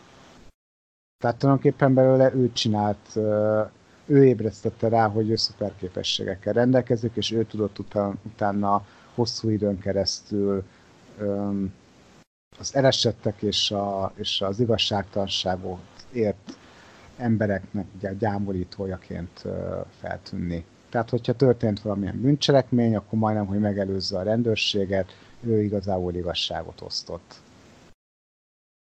Ennek, ennek minden hát, pozitívumával és negatívumával. Na jó, de ezzel végig is azt mondod, tehát, hogy hogy érted, hogy mondjam, ez így igaz, tehát ő nem lehetett volna szuperhős, hogyha nem történik vele az, ami történt, de hát hogyha abba gondolunk bele, hogy most milyen áron, Borzasztó áll. Tőle, tehát, hogy, hogy mi, volt, mi volt a katalizátor, hát az talán annyira nem áldásos, illetve akkor hát azt, az... is meg kéne, azt is meg kéne vizsgálni, hogy azzal, hogy ő szuperhős lett, most akkor azzal több embert hosszú távon, ha és amennyiben használja a képességeit, azzal vajon több embert mente meg, tehát több jót tud tenni azzal, mint azzal, hogyha mondjuk egyáltalán nem követi el Samuel L. Jackson a terrorcselekményeket, és soha nem derül ez ki. Tehát, mert ugye cirka ezer embert azért, tehát mi is volt? Vonatcsiklott ki? Vonatcsik, repülő zuhant le, igen. Meg lehet, hogy, lehet, hogy a végén... Lehet, hotel, hogy hotel égett le még talán? Vagy valami igen, igen, meg egy hotel is leégett. Tehát, hogyha mondjuk mindegyiket jó, csak mondjuk 200-zal beszorozzuk, hogy hol hány ember halt meg, tehát ugye az is alsó hangon 600, meg még Isten tudja mit csinál, tehát mondjuk 600 ember élete árán sikerült a szuperhős rádöbbenteni arra, hogy ő egy szuperhős, és használja, tehát, de, de az a baj ezzel, hogyha mondjuk még meg is ment mondjuk 600 ember, tehát az, az, akkor se ki nullára, tehát matematikailag kijön, de hát érted, amit mondok. Tehát 600 embert megölni azért, hogy mondjuk megöl ezret, tehát ez mondjuk ugye ugyanaz, hogy mint egy... Tehát, tehát nem, nem hinném, hogy ezt Nincs gába kettő, ez így van. Borzasztó tehát akár ha csak egy embert meg kell ölni, tehát hogy mondjam, azért ez egy erkölcsi kérdés, mondjuk ezt úgy is le lehetne fordítani, hogy mondjuk lelőnél le valakit azért, hogy megments vele mondjuk két másikat. Tehát ezt nem igazán, ebben nem lehet egy ilyen fekete-fehér, igen, nem választani. Így van, ráadásul, ráadásul ugye ö, amikor, amikor el, elkezdte ezeket a merényleteket végrehajtani uh, Elijah Price, uh, nem tudhatta, hogy egyáltalán uh, meg fogja találni az ő pozitív ellenpéldáját, az ő pozitív uh, végpontját, vagy úgy tetszik ellentétpárját. Hát meg, hogyha meg is találja, honnan lehet benne biztos, hogy Bruce Willis onnantól kezdve, hogy fölismeri a képességeit, van annyi elkölcsi tartása, hogy ezt mondjuk jóra is fogja használni, mert ugye neki szuperereje is van. Ez így van. Uh, és hogyha mondjuk Semmi garancia romlott börtöntöltelék, tehát aki onnantól kezdve bankrab lett, tehát a halhatatlanságát rosszra használja, tehát hogy mondjam, azért ez... ez Elijah Price nem foglalkozott ezzel szerintem. Hát ő, ő csak meg akarta találni az ő pozitív ellentétpárját, mindegy milyen áron, mindegy milyen áron. És... Hát abban is hét nem, hogyha, hogyha Bruce Willis elpusztult, tehát ugye ezért volt neki annyira fontos, hogy megtalálja a gyenge pontját is ezzel együtt. Mert hogyha ő elpusztul, akkor ő visszanyeri testi, vagy e- erről nem volt szó? De volt valami ilyesmi, nem? Vagy most hülyeségeket beszélek? Erre a konkrét részre, vagy erre a részre konkrétan nem emlékszem, de igazából... Miért, mi volt neki fontos, hogy kiderítse a, a gyenge pontját? Mert ez, ez viszont fontos volt neki, és ez egy, ja, egy képregény adja neki az ötletet, valami Aquaman-szerű képregény. Van a végén egy jelenet, amikor kerekezik, karikázik szegény a a boltban megpróbálják kitolni, és akkor ahogy ott, ez már szerintem az utolsó 20 perc, vagy valami ilyesmi, csak hogy próbálják őt így kitessékelni, és akkor a kezébe akad egy, egy képregény, amiben valamilyen vizes, akvamenes um, karakter látható éppen, és valahogy e-, ezért leesik neki, hogy a víz. Meg egyébként, hogyha megnézzük, végülis az ő szuperhős szerkója az a, az, az esőkabát, tehát ami érdekes módon, hogy egy csomószor szakad az eső a, a filmben, Igen. de munkaköréből adódóan, mivel ugye sok tölt a, a szabadban konkrétan víz környezetével, ezért neki mindig óvnia kell magát a víztől, tehát egy ilyen hatalmas, szuper, ilyen csukjás kapuszni van a fején, és lepel a borítja a testét, egy ilyen vízhatlan szerkó, tehát igazából ugye nem érintkezik sose a vízzel, tehát ezért is lehetett mondjuk számára is titok, hogy ő, ő a, a vízre nem immunis. Meg az, meg az esőkabát jól takar. Fölhúzza a csukjáját, és onnantól kezdve ő a, a rátadatlan arcú igazságosztó. Például. Például. De egyébként uh, itt a pozitív, igazából a, itt, itt uh, amikor Elijah Price kereste a, a, az ő ellentétpárját, itt talán nem is, nem is elsősorban, vagy nem csak a pozitív ellentétpárját kereste, hanem, hanem egyáltalán általában véve az ő ellentetjét. Tehát ő az üvegcsontú, a tolókocsihoz kötött, mankó használatára kényszerülő, betegeskedő uh, ember az ő, az ő, az ő ellentétét kereste a, a sebezhetetlent. Aki, aki egészséges, mint a mak, aki, aki sohasem sérül meg semmilyen baleset során, kivéve, hogyha megfogy, megpróbálják visszafolytani, de, de amúgy, amúgy tulajdonképpen a vasajtón keresztül átmegy.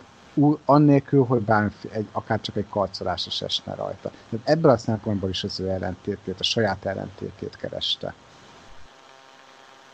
Hmm. Nem csak, nem csak, a, nem csak a, a, hogy is mondjam, a jelenbeli pozitív ellentét, ellentét, ellentétét, hanem a fizikai értelembe véve az ő ellentetje, saját ellentétét is. Hát még ha meg is találtam, milyen áron. Ugye szörnyű áron. Szörnyű. Hát ez szörnyű. Szörnyű áron. Egyébként van, uh, azt tudtad, hogy ez Tarantino egyik kedvenc filmje? Nem. Ezt kutatásaim közben, hát akkor is tudod. Erről egyébként ennyi, meg amikor még említettem, hogy ugye a kameózás témakor lehet, hogy visszatér, ugye ebben a filmben Igen. is. Night Shyamalan kameózik, csak úgy, mint egyébként az Üveg című filmben abba is kameózik. Úgyhogy azt nem annak, hogy hol, mert azt még én sem láttam. Nem fogom elmondani, sőt azt sem fogom elmondani, hogy a sebezhetetlenben hol kameózik a rendező. Lényeg az, hogy, hogy Shyamalan is, uh, Hitchcock nyomán szeret kameózni a saját filmjében. Így van, viszont ezt én sem fogom elmondani, hogy hol, de azért annyit elmondok róla, hogy van egy, tehát hagy egy kis kérdőjelet, egy nagyon apró kérdésben, egy nagyon apró kérdőjelet hagy maga után ez a, ez a kis cameo. Tehát lényeg az, hogy pont ez, amit te is említettél, amikor érintése meg tudja mondani, hogy valaki rosszban sántikál. Na most ezt abban a percben, amikor ez a cameo megtörténik, most megpróbálok egy kicsit rébuszokban beszélni, mert nem akarom tényleg elszpoilerezni, tehát ebben ez nem teljesen világos a néző számára, hogy akkor most ez a képesség működik, vagy sem. De van egy nagyon kicsi utalás, tehát azon nem lövök le mondjuk nagy, azon nem árulok el nagy titkot, elmondom, hogy nyilván egy, egy emberi karaktert játszik a rendező, viszont az anime filmekben amikor valaki gonosz, azt általában úgy szokták, tehát ez egy ilyen egyezményes standard jelzés, úgy szokták jelezni ezekben a rajzfilmekben, hogy amikor visszanéz ez a karakter a kamerába, kicsit megcsillan a szeme. És a rendező, ugye van egy, van egy kis kontakt, tehát egy fizikai kontakt Bruce Willis és a rendező között ebben a nyúlfartnyi szerepben, de ugye nem lehet teljesen eldönteni, hogy most akkor valóban, tehát látszólag egyébként Bruce Willis itt téved, tehát úgy néz ki, hogy ez a képesség mégsem működik, de ezt uh, igaz így nincs kimondva, de amikor a, a rendező elhagyja a képet, még mielőtt teljesen kilépne, uh, visszanézésnek is megcsillan a szeme, mint a, az anime, anime filmben, tehát ez egy olyan kis utalás, ami a nézőnek elküldi az üzenetet, hogy Bruce Willisnek van ilyen képessége, meg lehet nyugodni. Uh, ezt például nem tudom, hogy érzékelted-e, vagy erről hallottál-e vagy majd nézd meg ezt a jelenetet, és akkor így... így Mindenféleképpen meg fogom nézni, de, de valóban hát nem hallottam erről, a, erről az egyezményes jelről, de ennek azért utána fogok nézni. Igen, utalás, utalása egyben ugye tényleg a, a, a, a képregényekre, és, és milyen érdekes, hogy 11 néhány évvel később ezt a, ezt a képregényekben, meg a szuperhősökben járó potenciált hát meglehetősen kihasználták, és most elég finoman fogalmazok, a különböző, különböző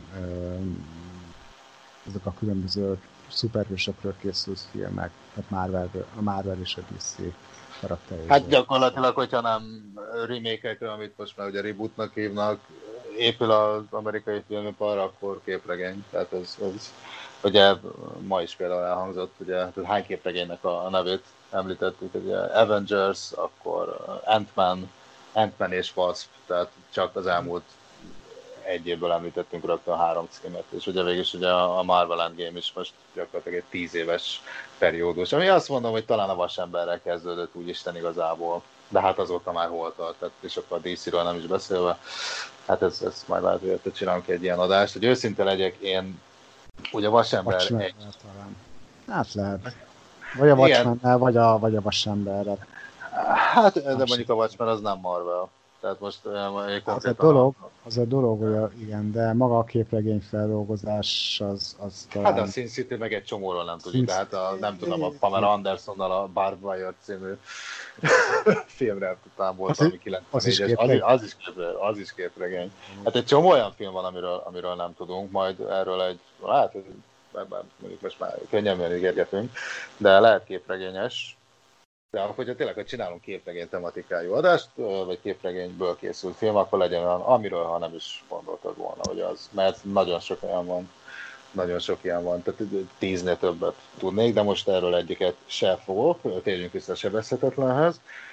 És maradva a szuperhősöknél van benne még egy tök jó utalás, nem tudom, hogy az a jelenet, most akkor mennyire van meg, amikor összegyűlik a család, de itt már azért Hát túl vagyunk azon a jeleneten, amikor nem tudom néhány száz kilóval nyomfekve, és ugye a gyerek segít neki, tehát a családnak is már teljesen egyértelmű, hogy Bruce willis idézőjelben valami nincs rendben, tehát egy kicsit szuperemberebb az embereknél, és ugye van benne egy jelenet, amikor a fia megpróbálja őt lelőni. Igen. És ez, képzeld el, kiderítettem, hogy ez a jelenet igazából egy városi legenda, vagy városi legendán alapul. Hát a Superman filmeket szerintem senkinek nem kell bemutatni, amiben Christopher Reeves játszotta a főszerepet. Na most e, még egy kicsivel korábban készült sorozat is, amiben pedig George Reeves játszotta a főszerepet, nincs kettőjük között semmiféle kapcsolat. George Reevesnek ez amúgy is csak színpadi név volt, Christopher Reevesnek pedig a, az, az az igazi neve volt. De lényeg az, hogy készült egy sorozat Supermannal, és egyszer George Reeveshez odaléptek az utcán egy kisgyerek fegyverrel a kezében, és megpróbált őt lelőni, ugyanis ugye azt hitte, hogy ő a valódi Superman, és le akarta ezt tesztelni.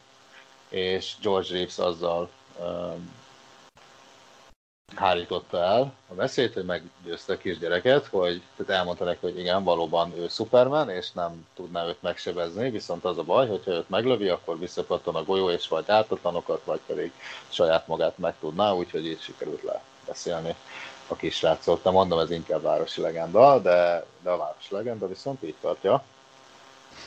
Úgyhogy ezt, ezt is becsempészték ebbe a filmbe, szuperhős, szuperhős hátára. Rengeteg sok jó kis utalás van ebben a filmben. Uh, majd lehet, hogy belinkelem a forrást, vagy forrásokat, ahonnan ezt, uh, ezeket összehúztam, és így azt mondom, hogyha, mert őszintén szólva, nekem, nekem is azért, um, nekem nem tetszett most másodjára ez a film. Én annak idején ezt láttam, amikor kijött, akkor tényleg oda voltam érte, de hát akkor még híre tehát hírbe se voltak tényleg a szuperhős filmek, tehát akkor újszerűnek számított. És egy kicsit azért ez az ember közelébb szuperhős film, tehát nekem egyébként ezek a fajták jobban tetszenek, mint most már ezek a nagyon csillivilli látvány Marvel filmek, tehát ennek a kicsit ilyen akik tulajdonképpen iparszerűen űzik a szuperhősséget. Igen, igen, tehát ezekben a filmekben azért tényleg van egy kis emberség, meg mondjuk azonosulni is könnyebb a karakterekkel, mert azért ezek így nem repülnek meg, lőnek lézert, meg kapnak el a fogukkal egy, nem tudom én, golyót. ellenséges golyót, vagy űrhajót, vagy én nem tudom én micsodát, tehát alapvetően ezt, ezt um, ezeket kicsit könnyebb befogadni, annak idején mondom pedig teljesen újszerű volt, de most így megnéztem, és hát azért már nem tudom, hanyadik képregény filmen van túl az én fejem is, bár egy ideje már álltam azokkal, vagy azzal, hogy mindegyiket megnézzem. Hát szerintem, hogy nagyjából az első vasemberig volt ez jó, meg talán még az első Amerika kapitány az is talán még itt tetszett, de most nem erről akarok beszélni. De most mondom, közel 20 év elteltével hagyott bennem egy kis hiányérzetet. Egy picit lassúnak tartottam a filmet, illetve maga úgy a kor megváltozott, meg a filmkészítési stílus egy kicsit megváltozott, és szerintem ez a film nem öregedett annyira szépen, volt benne hiányérzetem. Üres járatok volt. Kicsit kihagyott zicsereket, de viszont, hogyha ezeket a apró kis utalásokat földeríti az ember, egyébként így, így egy kis szint vissza lehet csempészni bele. de kicsit sem mondanám, hogy rossz film, tehát ezért ez egy, ez egy abszolút minőségi film, de mondjuk például, hogyha összehasonlítjuk a rendező más munkáival, például mondjuk a hatodik érzékkel, akkor szerintem nekem ez nem akkora kultfilm. Tehát így, így főleg visszanézve, most így visszanézve, nekem ez nem akkora kultfilm, de azért mondjuk így is még a még így is még kiemelkedik a mezőnyből. Tehát azért szerintem a hangya embernél, meg a nem tudom, segíts már egy szíves, hogy milyen fekete párducnál, meg a nem tudom én minél, szerintem azért még így is klasszisokkal jobb. Tehát ez az a... Fekete párduc szerintem egy teljesen értedetlen módon túl hype-olt, nagyon hype-olt uh, film. Nem érzem azt, hogy, uh, hogy, uh, a, hogy az többet nyújtana, mint egy átlagos szuperhős film. Csak azért, mert feketék, meg afrikaiak játszanak benne. Mármint Na, a, igen, szerint... most ebben se akarok vele menni, de, de ugyanaz, igen. Ez, ez megint megérne egy adást, úgyhogy... Egy, egybevág a véleményem, és az nem, nem izgalmas adás, hogyha egymásra bólogatunk, de ez, ezzel viszont csak egyetérteni tudok. Úgyhogy ja, tehát hogyha, ha képregény film, akkor én tudom ajánlani, de hogy mondjam, szerintem 20 év távlatából annyira nem fog senki a homlokára csapni, és azt mondani, hogy ez megváltotta a világot. Akkoriban, ha azt mondjuk, hogy ez ez nem azt, azt kell mondanunk, mert 2000-ben jelent meg, 2000-ben megváltotta a világot, 2000 lassan 20-ra már nem váltja meg, de azért még azt mondom, hogy még a mai mezőnyben is a közepes jó. mondjuk a hatodik érzékkel, én szerintem az azt, Ami egy abszolút időtálló film. Igen, abszolút tehát az, időtálló ha, film. Ha innentől és szám... lenne, az viszont azt az egyet már megnéz. Igen, akkor, akkor is feláll az ember hátán a szőr bizonyos elteknél. Igen. Az Sok viszont mindenféleképp Bocsánat. Bocsánat. Már Csak akkor meg. Mondani, hogy sokan. Neked is mondta, jó? Jó, akkor viszont kénytelen leszek megszólalni. Nem annyi, hogy már a hatodik érzékben is, illetve a sebezhetetlenben is Bruce Willis színészkedik. Tehát ugye pont ezek, azt hiszem, az seb, a, nem, hatodik érzék volt az első olyan film talán, amivel már így kimondottan Igen nem arra próbálták felhozni a sztorit, hogy megmenti a világot egy pisztolyjal és négy golyóval a tárban, hanem tényleg már egy kicsit uh, megpróbált uh, intellektuálisabb. Egy, egy, igen, egy összetettebb karaktert. És a sebezhetetlenben ezt a vonalat uh, folytatta. Tehát annak idején a rendezővel jól megtalálták egymást, úgyhogy ha másért, nem ezért. Hát aztán most már megint most meg energi- energiaitalt reklámoz. Most meg, hát igen. Jó. Hát Bruce Willis karrier is megérne egy külön adást, de, de szerintem hagyjuk. Nos, amivel én még készültem, sebezhetetlen kapcsán, ezt most csak azért mondom el, hogy mit nem fogunk már megcsinálni. Találtam egy 32 kérdésből álló uh, quizt, amit gondoltam, hogy kitöltetek veled, de nem fogok veled kitöltetni, sőt, igazából még is olvastam végig. Nagyon szívesen. Hát egyébként olyan kérdések vannak benne. Na jó, figyelj, egy-kettő csak a vicc kedvéért, jó, most talán mind a 32-n tényleg nem menjünk végig. Uh, annyi, hogy ez angolul van, tehát majd, hogyha így darabosan mondom, akkor az azért van, mert közben fordítom, de milyen szint? jó, milyen, hát azért feltételezem a hallgatókról, hogy mondjuk például egy what color does Elijah Price usually wear kérdője a mondatot talán még azért így össze tudnak rakni fejben, de hogyha esetleg mégse, akkor majd gyorsan kisegítem. Drága hallgatóinkat, tehát milyen színű ruhát hord általában Elijah uh, Price, tehát Samuel L. Jackson karaktere. A sebezhetetlen című filmben. Hát, figyelj, nem. Tényleg nem tudod? Vagy nem, nem, nem érezted meg? Hát... Ö, ö, hát a hát és az ő színeket biztos nem. Na. Hát például fekete bőrkabátba. Alónak a loboncos haját, azt lilát. Ja, lilát. lilát. Ja, tényleg a lilát. lilát. Mert hogy amúgy az üveg című filmben is sartban van. Igen, igen. Egyébként ez is egy... Na, akkor gyorsan. Hát na, na még milyen jó, hogy belenézsz, na nézzük csak a többi 31-et. Aki nem látta ezt a filmet, ezek szerint elég alaposan. A legtöbbször, jó, igen, van lila, de egyébként meg izé, vagy egy kesztyűt visel, vagy ilyen sötét igen, igen, kabátban igen. van, meg mit tudom én, tehát... Igen, ez a lila, igen. Igen, ez a lila, ez, ez csak egy ilyen... Hogy mondjam, hogy mondjam, ez a lilázás is, igen, erre is hallottam valami érdekességet, akkor nagyon jó hír van. Tehát ez úgy van, hogy a, igen, így van angolul a lila. Ezt most beírtad? jó, tehát annyi, hogy a, a, nem csak ebben, hanem általában a szuperős filmekben azért minden szuperősnek van egy jellemző színe, de mondjuk ezt a Marvelben is meg lehet, figyeltet Vasembernek azért a piros, a Hulknak a zöld, stb. stb. és ebben a filmben is egy kicsit próbáltak erre ügyelni, mm. és uh, Samuel L. Jacksonnak a lilát adták. Például van a vonatos jelenet, ez a legesleges, tehát így kezdődik a film, ugye? Bruce Willis ül a vonaton, és ott egy hölgyel elkezd beszélgetni valamiről, mindenki nézze meg a filmet, aki nem látta, és majd megtudja, hogy miről.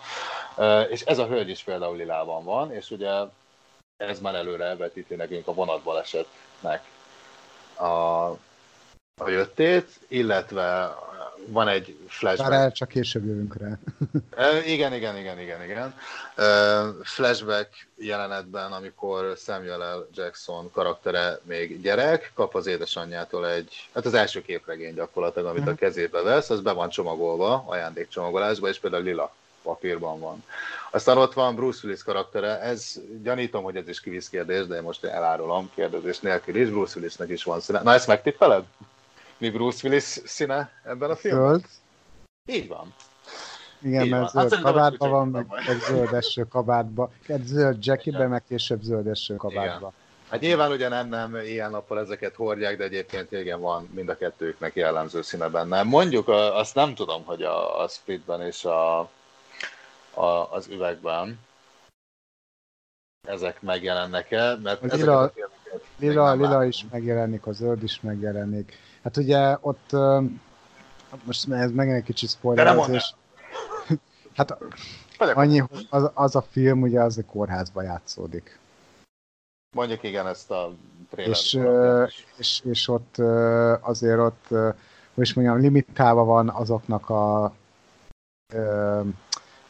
annak a lehetősége, hogy ők lilába, illetve hogy zöld esőkabátba, vagy lila ilyen mi ez, zakóba öltönybe, vagy milyen felsőbe randalírozzanak, de, de tény az, hogy ez a két szín a két hős kapcsán ugyancsak, ugyancsak visszaköszön. Hát így van.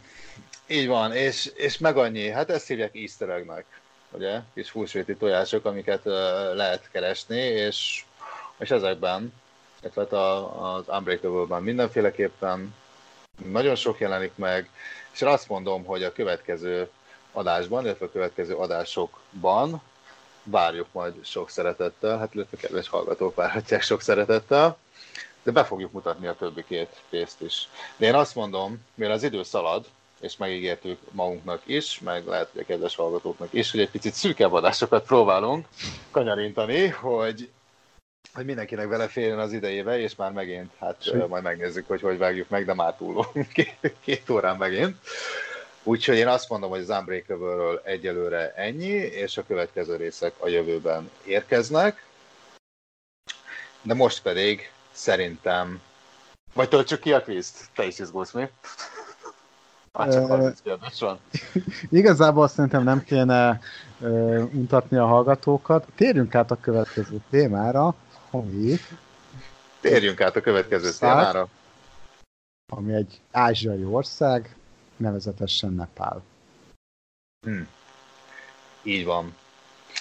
Így van, így van, így van. Nepál egyébként, hát nem tudom, hogy te hogy vagy Nepállal. Jártál már Nepálban? Még soha. Még soha nem hát jártam, de egyszer ez... szeretnék eljutni. Oda is. Nekem is egyébként nagy... is. Az is ázsiai ország. De ez egy másik műsor Jó, akkor már most mondom a kedves hallgatónak, a következő adásban a Split című film, és mit mondtál, Vezó, vagy hova akarsz királni? Tájföldet mondtam. Tájföldet, bocsánat. Jó. Vagy esetleg lesz majd egy külön kiadásunk, Krisztián utazik címmel és akkor megnézzük, hogy Krisztián még hova szeretne utazni, de, de ahhoz szerintem én már nem kellek. Amivel viszont tudnék segíteni, az talán a nepáli téma. Igen. Úgyhogy ezt nem beszéltük meg előre, vagy én nem emlékszem, hogy említettem volna. vagy, vagy én Spanyolországba szeretnék menni, de szerintem maradok a seggemen. Jó. Most akkor foglalkozunk egy kicsit Nepállal. Egyébként, hát, na jó. a nepáli téma nekem úgy jött, hogy van egy kollégám, egy nagyon uh, kedves úriember, és uh, vele szoktam néha beszélgetni, hát sok mindenről, de többek között Nepáról, és engem nagyon érdekel a buddhizmus, a nepáli kultúra, ott nyugalom van, jó atmoszféra, meg hát a több nepáli ismerősöm is van, de egy közvetlen barátom végül is csak egy, és ez a belőlük áradó nyugalom és maga hozzáállás az élethez, ami hát hála az égnek szöges ellentéte a nagy vonalakban megállapítható nyugati kultúrának. Tehát ők nem rohannak, mégis minden kész van körülöttük, nem panaszkodnak, nem sírnak, abszolút példaértékű pozitivitást mutatnak, és ez, ez úgy néz ki, mivel hát nagyobb mintából merítek, tehát mondom azért nem egy embert ismerek csak Nepából, azt kell mondanom, hogy, hogy nagy többségében ez jellemző rájuk. Úgyhogy szerintem van mit tanulni egyébként a nepáliaktól, úgyhogy a fejembe vettem, hogy elkezdem egy kicsit tanulmányozni az országot. Na most itt aztán tényleg 10 millió dologról lehetne beszélni, amiről majd én szeretném. Én egy kicsit próbáltam ilyen modernebben megfogni, tehát most jó, a népesség, lakosság, stb. Ezt, ez, ezzel kerülünk tisztában mindenféleképpen, illetve szerintem még a következő adásokban vagy célzottan, vagy elhintve, de, de szerintem Nepállal még azért fogunk foglalkozni. Én viszont utána néztem, hogy milyen Nepálban a szórakoztató ipar. Te melyik részének néztél utána? Hát ö, én, én, a, én a száraz adatoknak legalábbis a népesség, területi nagyság, meg néhány földrajzi adatnak. Tehát a magyarán a kevésbé érdekes dolgoknak. Nem mondanám, hogy kevésbé érdekes egyébként, mert hogy mondjam, szerintem itt Európában és akkor, tehát most nem csak Magyarország, hanem Angliában is nagyon-nagyon kevesen, sőt a nepáli kollégám is azt mondta, mert én nem tudom, megkérdeztem tőle, és akkor ott mit tesznek az emberek, mivel foglalkoznak az emberek, miből élnek az emberek, tehát például ezeket a száraz dolgokat én egyből megkérdeztem, és mondta, hogy mennyire érdekes, hogy itt a nyugati emberek nem szoktak ez iránt érdeklődni, tehát hogy itt nehéz beszélgetni Nepáról, mert hogy mondjam, Európában jó, oké, mondjuk találkozik egy magyar, egy spanyollal, egy angol, egy olasz, stb. stb. stb. Valahogy nem tudom, nem, nem annyira érdeklődőek. Mondjuk tőlem így, mint kelet-európai vagyok, tőlem azért, hogy szoktak az angolok kérdezni ezt, az, de ugye nagyon nagy őszinte érdeklődés, hogy nincs a szemükben, tehát ugyanazokat az udvariassági kérdéseket kapom már 7 éve mindenkitől. Úgyhogy úgyhogy meg tudom érteni, és neki ez olyan extrán jól esett, hogy engem meg tényleg őszintén foglalkoztat, hogy, hogy mi, mi zajlik ott Nepában, meg hogy te Nepát elképzelnél. Hát ez tényleg a Földnek azért egy kicsit a másik vége onnantól számítva, mi vagyunk, úgyhogy szerintem én biztatnálak, hogy, hogy oszd meg velünk, amit tudsz, és kerüljünk egy kicsit képbe Nepállal kapcsolatban. Én át is adom a szót. Nepál uh, igazából a Himalája um, is mondjam, szorításában fekszik, Indiától északra és, és Kínától délre. A 2010-es adatok szerint 22 millió 400 ezer fő a népessége ennek a kis országnak, és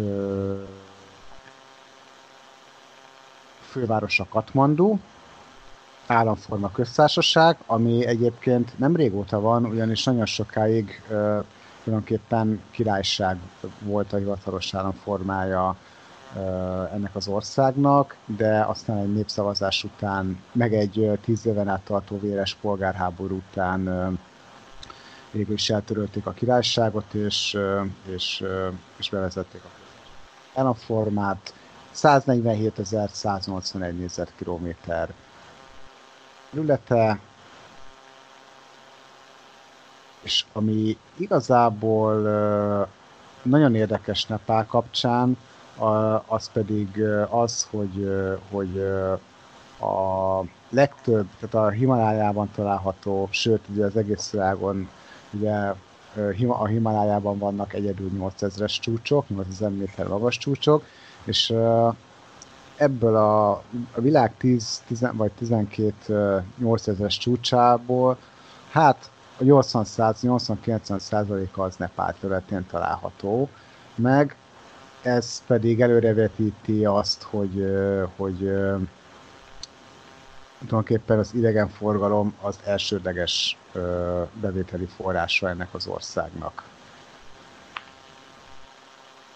Mondjuk te, hogy ezt csak a hallgatóknak mondom, mert én tudom rólad, meg te meg magadról főleg, hogy te azért ez kicsit szakmai uh, szemmel is tudod, hát a hát nem mint uh, Nepál szakértő, hanem mint túra, és mondhatom, hogy és hegymászás? Vagy mondjuk ez, ez a kettő egyébként, ez nem teljesen ugyanaz, ugye? Ez a, hát a túra tulajdonképpen a hegymászásnak egy, egy lájtosabb formája. Most ha itthon barangolsz a Budai hegységben, azért azt hegymászásnak nehezen lehetne nevezni, viszont túrának mindenféleképpen.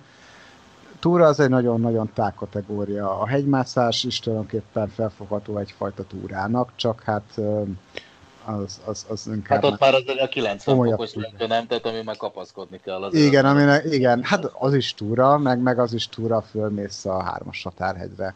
Tehát a, a Nepálban lévő ö, túrázási lehetőségeknek a tárháza meglehetősen széles. úgyhogy, úgyhogy ez egyszerű, egyszerű az a délutáni sétától kezdve a, a Monteverest megfordításáig tulajdonképpen bármit, bármit lehet találni. Már csak azért is, mert van vagy négy nap. Bocsánat, Nepálba bármerre mész gyakorlatilag ez egy túra, nem? Tehát a szélrózsa minden irányával. Hegyet hát, főleg az észak és a középső része, a déli része az inkább, a, tehát az Indiával határos része, az inkább alacsonyabb, és ez ugye a Gangesnek a, a, a tehát a Ganges tulajdonképpen átmegy Nepálon, és ez inkább tulajdonképpen mezőgazdasági tevékenységre, tehát arra sarkalja az ott hogy inkább ebből fedezzék a, a bevételt, mert, mert ott még annyira nincsenek hegyek. Tehát az Indiával határos részen ott még kevésbé vannak 7-8 ezeres csúcsok, de ahogy halad az ember az ország belső felé, tehát Pokhara vagy Katmandu felé, egyre, egyre magasabb, egyre magasabb a tengerszint felti magasság, és ott viszont már, már egyértelműen a folyóvölgyekből elér az ember a, a, hát a világ tetejére lényegében. Négy, négy ö, nemzeti park található Nepálban, a Langtang Nemzeti Park, a Szágarmanta Nemzeti Park, ezen belül ö, található a Monteverest, akkor a Csitvány Nemzeti Park és a Sej, Sej Poksundu Nemzeti Park. Ez egyébként Nepál legnagyobb területi nemzeti parkja. De tény az, hogy az ország kétharmadát azt, azt baromi magas hegyek veszik körbe, pontosabban a két, az ország területének kétharmadán ezek az elképesztően magas hegyek magasodnak, ami kitűnő lehetőséget biztosítanak arra, hogy, hogy az ember a hegymászó igényét, hegymászással kapcsolatos igényét és szenvedélyét kielégítse. Az ország történel, közelmúltbeli történelméről annyit, hogy 1996 és 2006 hét között egy véres polgárháború zajlott az országban, és, és ennek lezárása után Hát kilázott ki, nem? A nepáli maoisták, mint szélső baloldali lázadók tulajdonképpen ö, kezdtek harcba az államhatalom ellen, mert hát ö, azért az országnak nem minden területe ö, fejlődik ö, ö, úgy, ahogy kéne, tehát hogy is mondjam, meglehetősen ö, aránytalan az, hogy hova jutnak a fejlesztési pénzek, és a kevésbé fejlett területeken élők tulajdonképpen onnét, ott a militánsabb érzelműek fölázadtak, és a népesség, tehát a lakosság körében azért meglehetős támogatottságra sikerült szert tenni egy ideig, de, de ahogy, ahogy egyre sűrűsödött, egyre nagyobb lett a halálos áldozatok száma, egyre csökkent a támogatottsága, plusz rájöttek arra mind a felkelők, mind pedig a kormányzat, hogy nem tudják egymást legyőzni, ezért békét kötöttek, de most úgy tűnik, hogy, hogy ez a ez a, ez a tíz éven át tartó béke kezd most egy kicsit megrogyadozni, ugyanis uh, ismét uh, nő az elégedetlenség a, a ista érzelműek körében is, ezért, uh, ezért félő, hogy egy új ellenségeskedés, egy új fegyveres harc eszi kezdetét, hát remélhető, remélhetőleg nem így lesz. Fontos Nepál kapcsán megemlíteni a 2015-ös földrengést. Borzasztó, pusztít, borzasztó pusztítást eredményezett ez a földrengés. Ez a Richter, Richter skála szerinti 7,8 erősségű földrengés. Majdnem a maximum, igaz? Hát 9-es vagy 10-es a maximum. 7652-en vesztették életüket, 16390-en sérültek meg, és közel 200 ezer lakóház semmisült meg. A föld ráadásul, tehát a Nepában a föld ráadásul el is mozdult, tehát tulajdonképpen egy maradandó nyoma lett ennek a, ennek a földrengésnek. Tehát nagyon sokan meghaltak, és ami, ami még borzasztóbb az az, hogy, hogy ez a nepáli gazdaságra is súlyos hatással volt. Ugye az előbb említettük azt, hogy az idegenforgalomból szerzi ez az ország a bevételének a fő, tehát ez a, a bevételének a fő forrása, az idegenforgalom, és ez nagyon súlyos hatással volt az idegenforgalomra, ugyanis visszaesett, és így kevesebb bevételhez jutott az ország meg hát, meg hát az újjáépítés sem úgy zajlott, ahogy, ahogy az kéne, ugyanis közel fél millió ember vált hajléktalanná, há, ö, bocsánat, ö, három és fél millió ember vált hajléktalanná a, a, a katasztrófát illetően. A 2000 azért egy, egy alig több mint 20 milliós országban mondjuk 3,5 millió, az, az borzasztó szám. Igen, igen, és közel, közel három évvel a földrengés után is, pontosabban a három évvel a földrengés után sem tudták megfelelő módon újjáépíteni a, a, a házaknak, a, tehát a megsérült épületeknek a nagy részét. Hát Nepál azért tényleg ez a magára hagyott kis testvér, hát mégis két szomszédja van, Kína és India, tehát azért két ekkora ország árnyékában, és azért mégse, hogy mondjam, nem, nem csúszik át a határon egy kis pénz, vagy nem kapott senki annyira, hogy, hogy segítse őket. Érdekes. Hát majd lehet, hogy ezt, ezt egy másik adásban. Igen.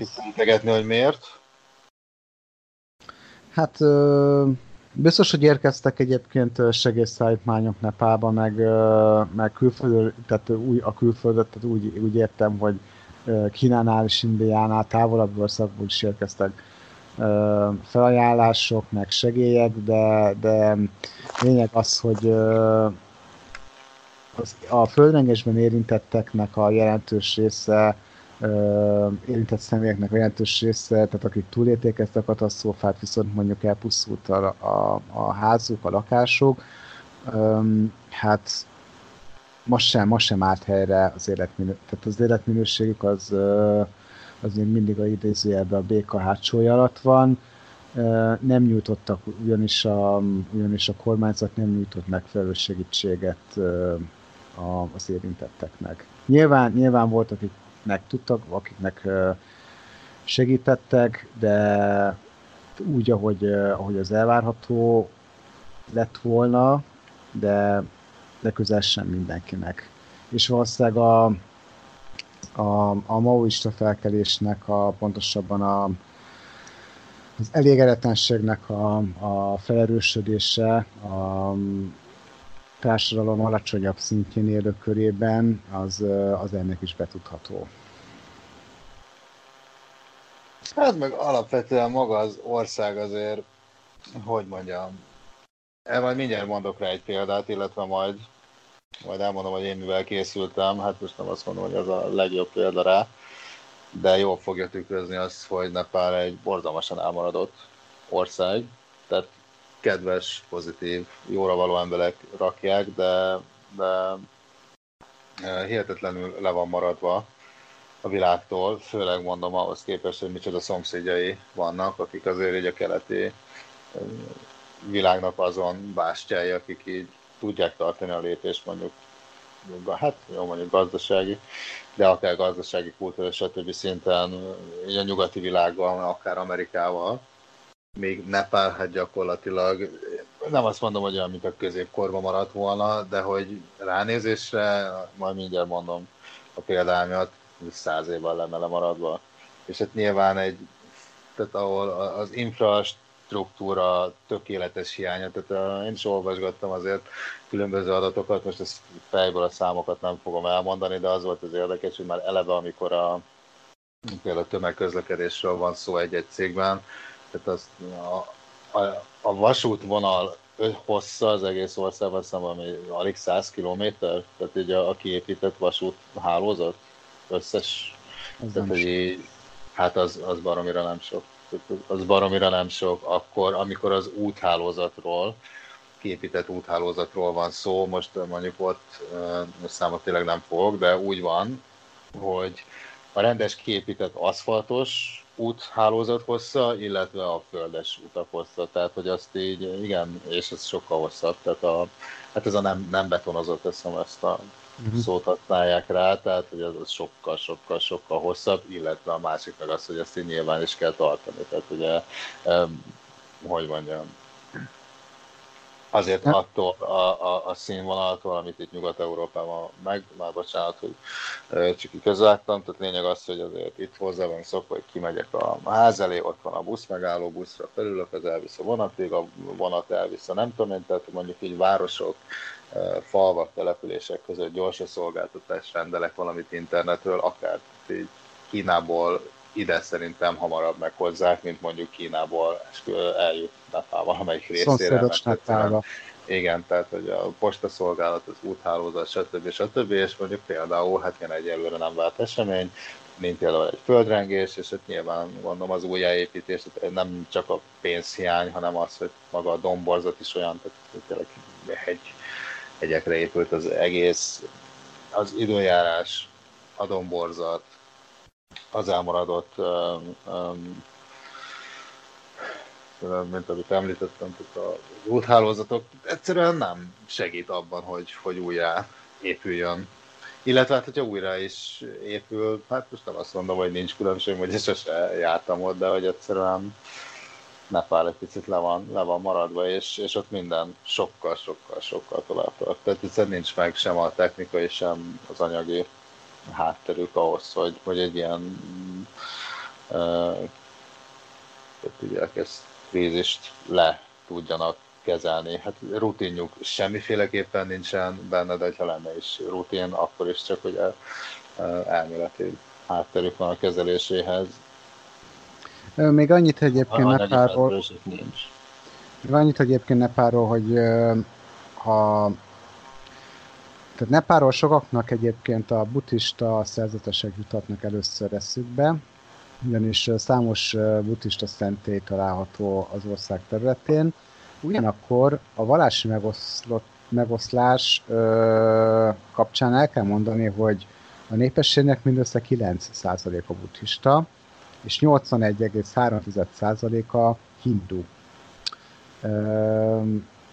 Emellett még ö, találhatóak ö, az animista, val, a, tehát animisták, tehát az ilyen természet, ö, természeti népek ö, közé sorolható, vagy vallások követői közé sorolhatók emberek, ők 4,4%, országokban találhatók meg a teljes népességben. 3% a népességnek muzulmán, és 1,4% a keresztény, 0,9% a pedig, pedig, vala, pedig az egyéb kategóriába tartozik. Lényeg az, hogy, hogy, hogy a számos buddhista szentély és a buddhista szerzetes jelenléte ellenére igazából maguk a, a magukat buddhistának valló embereknek meglehetősen alacsony a száma a hindukhoz, főleg a hindukhoz képest.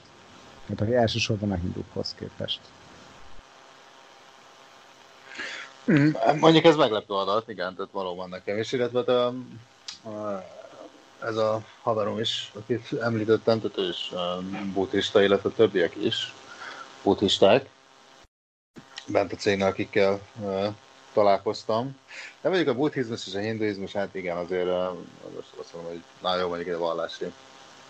Viszont most tényleg nem menjünk bele, de hát mondjuk például, ha csak a jogára gondolunk, tehát ez van átfelés a kettő között. Tehát van átfedés, és tehát egymás gyakorlatban is. hatással voltak egymásra azért ez a két vallás, tehát ezek nem egymástól elszeparálva, elszigetelve léteztek, hanem azért voltak hogy oda-vissza hatások is két vallás között. Igen, ez így van. Um, jó, uh, valami? Nem, igazából én akartam még kérdezni tőled, hogy milyen érdekességet tudnám mondani Nepál kapcsán. Jó, figyelj, én ezt lehet, hogy egy picit megpörgetem, hogyha nem, mert egyrészt nagyon elszomorodtunk itt Nepál kapcsán, másrészt pedig azért tényleg szalad, szalad az idő. Szalad az idő. Szalad az idő. Én a nepáli szórakoztatóipar, tehát egy kis, kis vidámság, én azt mondom, egy kis vidámságot csempészünk, vagy legalábbis egy kis fellélegzést a sok rossz hír után, de nem fogom bőlére ereszteni. Megvizsgáltam egy picit a filmipart, megvizsgáltam egy picit a zeneipart. Hát, kedves nepali barátaim, nem volt benne köszönet. Azt kell mondjam, hogy azért az nepáli szórakoztató ipar, hogy mondjam, hát nem csoda, hogy inkább a turizmusból él, mint sem mondjuk így a filmgyártásból. Hát eleve filmeket 1950-es évektől gyártanak, tehát ezt a um, néma filmes korszakot ők teljes egészében kihagyták. Egyébként, hogy nagy általánosságban megfigyelhető, hogy hát nem finoman se kalandoznak a műfajok között, tehát leginkább a nepáli társadalom mindennapjait mutatják be az alkotások, tehát és szöges ellentétei a, a bollywoodi filmgyártás csodáinak, tehát Sincsenek ám azért... Hogy? Sincsenek szuperhős filmek sem. Nem. Nem nagyon vannak szuperhős filmek, hogy itt legyek, tehát ez a uh, sci-fi, thriller, akciófilm, tehát ez, ez semmi. Tehát itt a kőkemény nepáli valóságról szólnak, mondom úgy nagyon-nagyon nagy általánosságban a filmek, de annak ellenére, hogy ezért a nagy csillogó zenés indiai film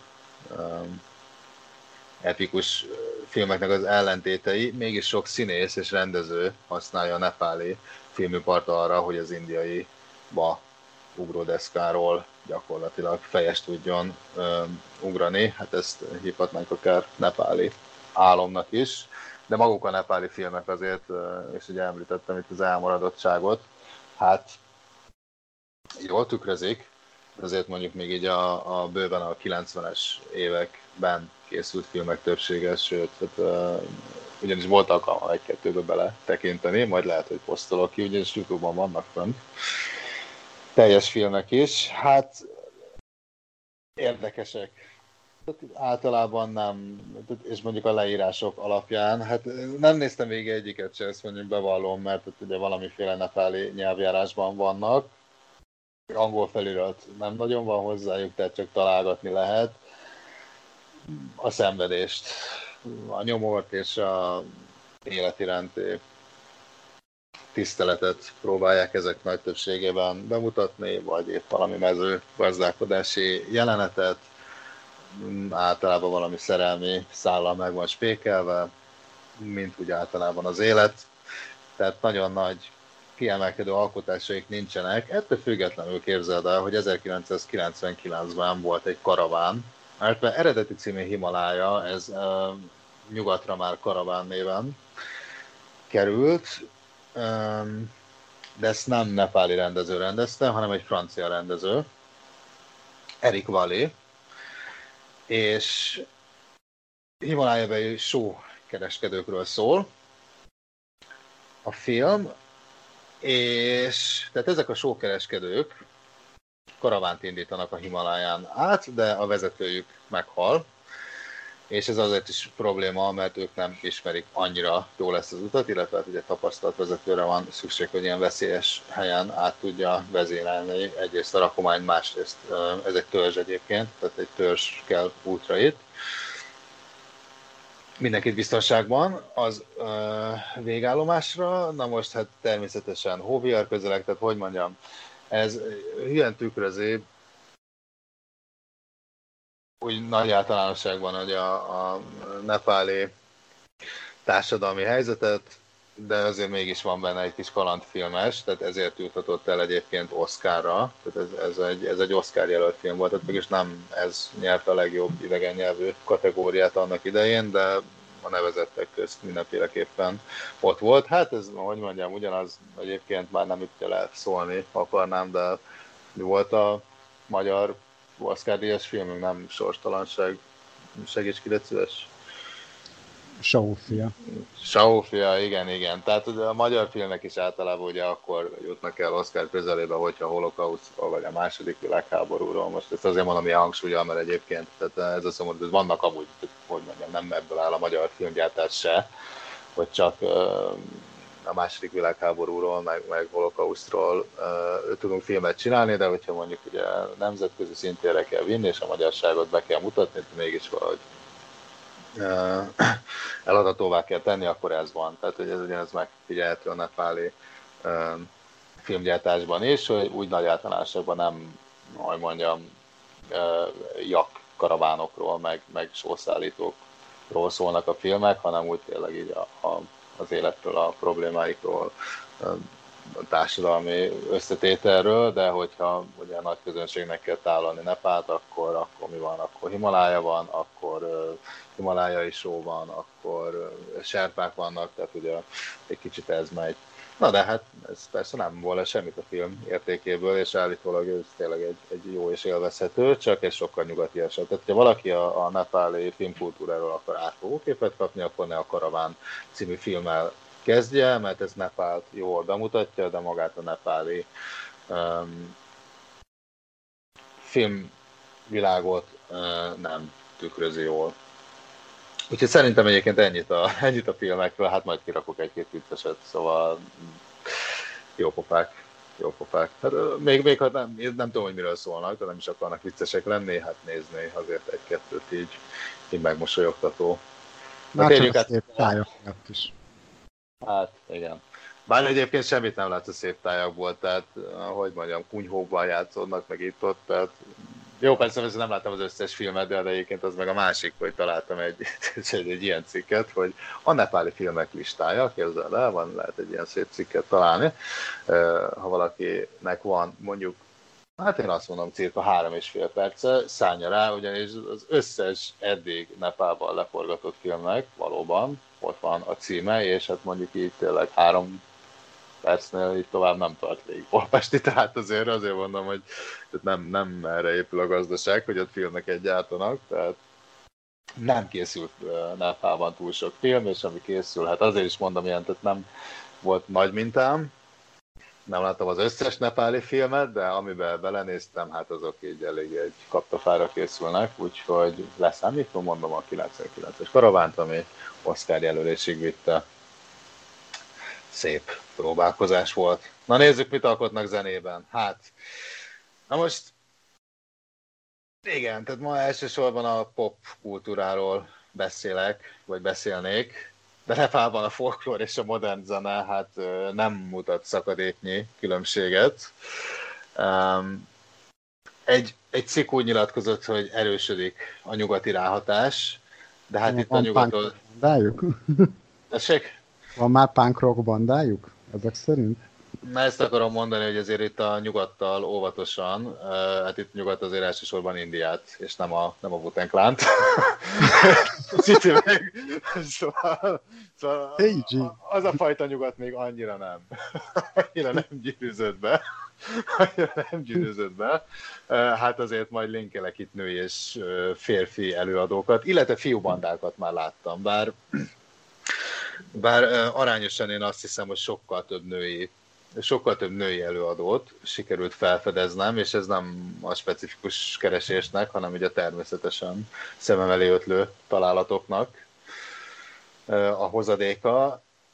Most annyira nem merültem ebbe vele, hogy ennek milyen, hogy ez milyen uh, indokból kifolyólag, de az, az első benyomásom az volt, hogy uh, Hát, hogy így képzelem a középkori Kínát körülbelül, tehát általában két-három gésa színűre maszkírozott hölgy kórusban énekel, tehát ez mondjuk így a dalok, hát megint általam látott dalok, akkor fogalmazunk így 80 százaléka. nyelven?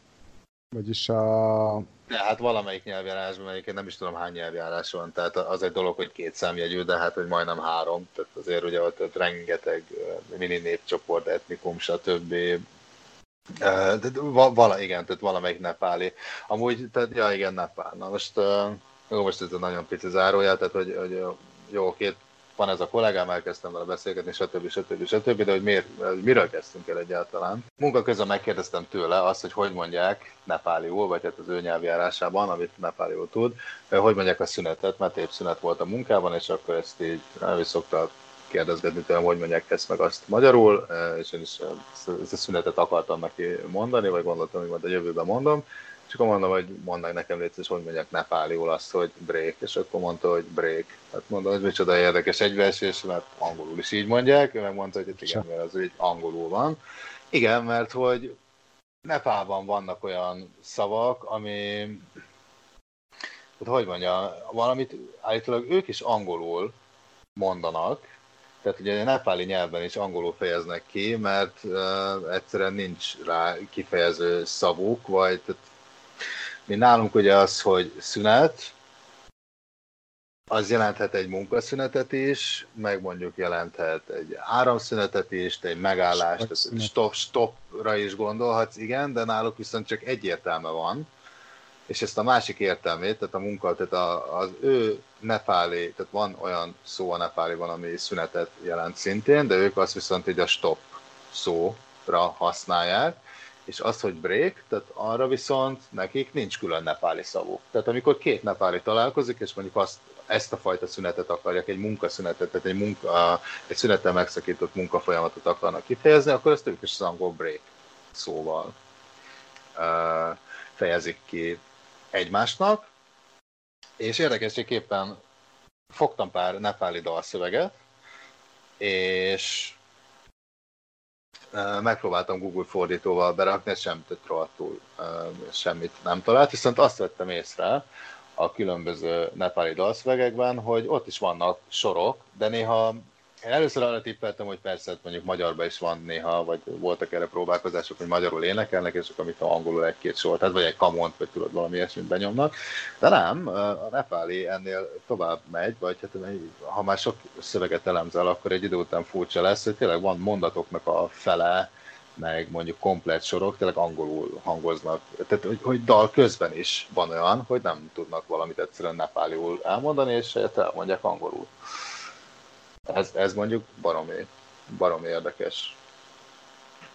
Hát igen, a jövevényszavakra meg nem tudnak mit csinálni, tehát azokat ugyanúgy. Hát jó, de igen, tehát így, pont ezt akarom mondani, hogy nem, tehát mi is magyarul mondjuk, hogy selfie, tehát ezt se tudnád is eh, magyarul mondani, és nem, ja, jó, oké. Okay. Tehát, hogy ez, ez, egy, ez egy angolból átvett szó, amit mondjuk nem tudsz magyarul, de ők tehát konkrét mondatokat nem bírnak néha elmondani. Tehát, hogyha majd belinkelek dalszövegeket is, és akkor abból lehet, hogy majd e, jobban látszik. Tehát megy nepálul a szöveg, akkor ott van egy mondjuk valami nepáli szó utána még két-három angol, majd még egy nepáli, és akkor még két-három angol, tehát hogy ilyen fele ez, fele az, nem tudom jobban elmondani. Tehát, hogy bizonyos arányban vannak egymáshoz képest a nepáli és angol szavak, néha dalszövegen belül is. Aztán van, amikor olyan nyelvjárásban nekik, hogy az egészet el tudják mondani nepáliul. Úgyhogy furcsa ez, furcsa ez, vannak ott érdekes dolgok. Ja igen, ez most egy kis zárójel lett volna, mi? Csak már nem emlékszem, mi volt a zárójel előtt. Hát, na mindegy, akkor most ez, ez, ez most egyelőre így marad. Mert lényeg az, hogy igen, nem fejtegettem nagyon a, az okát annak, hogy miért általában hölgy előadókat uh, találok, aztán arra jutottam, én is megnéztem egyébként a népességi adatokat, és azt vettem észre, hogy tudod, melyik a legnépesebb mégis nem népcsoport, ezt népcsoportnak mondják? Tehát, hogy melyik az a kategória, amivel a legtöbb van a népességet tekintve, ez a 25 év körüli hölgyek társasága. Te említetted itt tájföldet, hát nem tudom, hogy csak a természet miatt, vagy egyéb szépségeket is szeretnél a látni, de tenger, nem tengerpart. Abszolút csak. Te főleg a tengerpart, aha. Jó, na hát akkor ez biztos csak az én piszkos fantáziám, de hát is tudom ajánlani, sokkal-sokkal olcsóbb, és ott is vannak természetes szépségek, természeti szépségek. Úgyhogy, na, hát csak, hát figyelj, hallgass te is el azt ezt, és meg annyi érdekességet tudhatsz meg többek között napáról.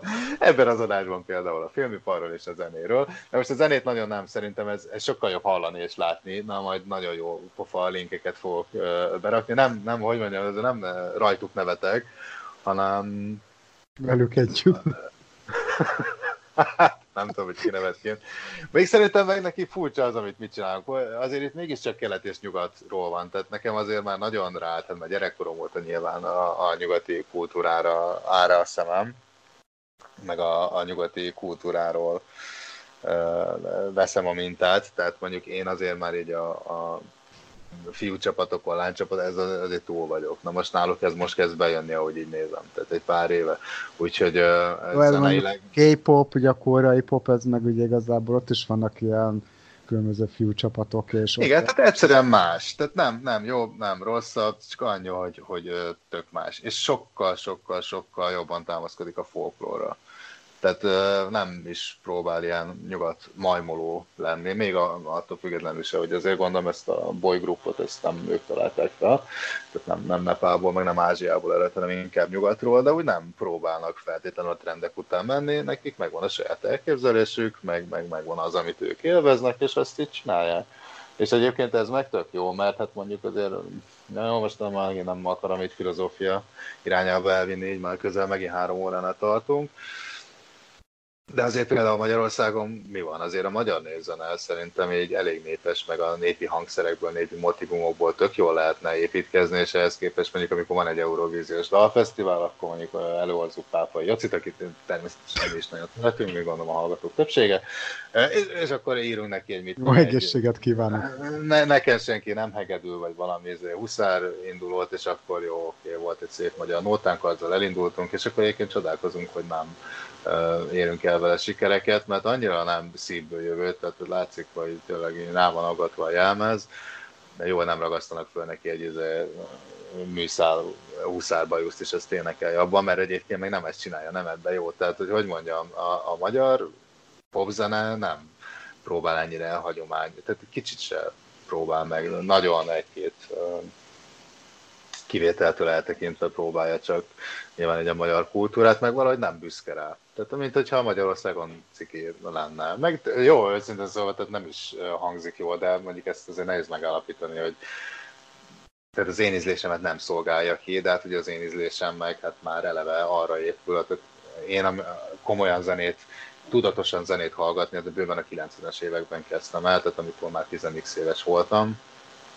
általános iskola környékén, és akkor nyilván Backstreet Boys, stb., illetve azoknak a másolatai kerültek Magyarországra, tehát én ízlésemet, tehát nem maradtam azért ebben a körben, tehát azért hála az ének felfedeztem a zenei világot, van élet ezen túl is, de ugye ez formálta.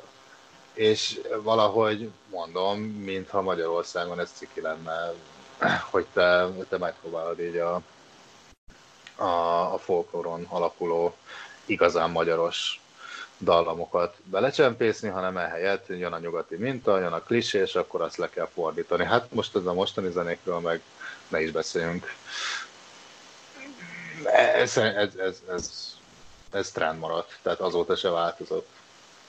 Azóta se változott, e még néz meg ezzel szemben, hát most mi megmosolyogjuk, megmondhatunk bármit, olyan kis aranyosnak tűnik, tehát hogy így, így énekelgetnek meg minden. Nyilván az én szívemet nem dobbantja meg, ettől függetlenül nagyon is Hát ez a legtöbb országban az van, hogy, hogy azért külföldről érkezett, vagy nyugatinak mondott hatást, azt, azt azért átveszik. Hát az más kérdés, hogy valahol mondjuk úgy veszik át, hogy azért próbálnak ők is hozzáadni valamit, és akkor a saját egy, egy, egyfajta szűrőt alkalmazni, és akkor kicsit beleraknak ők is, egy, egyfajta ilyen autentikusságot, valahol meg, valahol meg egy az egyben megpróbálják átültetni a helyi, nem tudom, mintára. Hát most ez van, az országa válogatja. Na de, na de, beszéltünk arról, hogy, hogy, hogy még a műsor elején, hogy hát a szomorú részekkel kapcsolatosan, hogy halálok, halálesetek, stb. stb.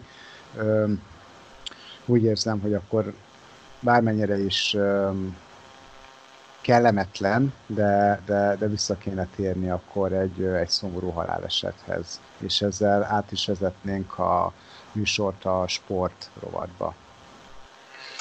Hát legyen így, Napát hagyjuk magára egyelőre, és valóban, hát beszéljünk valami, hát már megint nem túl vidámról. Valahogy ennek az adásnak a vége úgy kezd, de lehet, hogy az időjárás az oka, de, de most valahogy kicsit szomorkásabb a hangulatunk is, meg a témák is, és sajnos megint apropót szolgáltatott a Cardiff City. Hát azt mondanom se kell, hogy az, az eredményeikkel végképp, szomorkodásra adnak okod, de erről majd mindjárt, ami viszont kevésbé humoros, ugye Emiliano Szala kapcsán kezdtünk el egyáltalán beszélgetni a Cardiffi Football Klubról, az esetét most nem elevenítjük fel újra, szerintem aki hallgat az eddigi adásokat tudja. Na most 26-án, pár nappal adásunkat megelőzően jött a hír, hogy édesapja argentinai otthonában, szívroham következtében 58 éves korában elhunyt. Hát innen is részvétünk.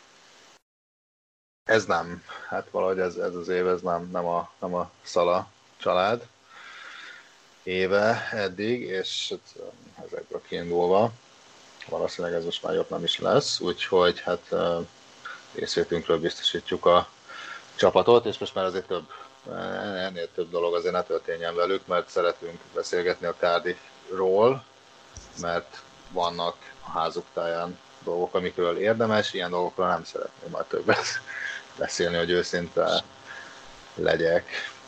Mert főleg azért sem, mert mint említettem, hát az eredményeik is elég okot szolgáltatnak a sírásra.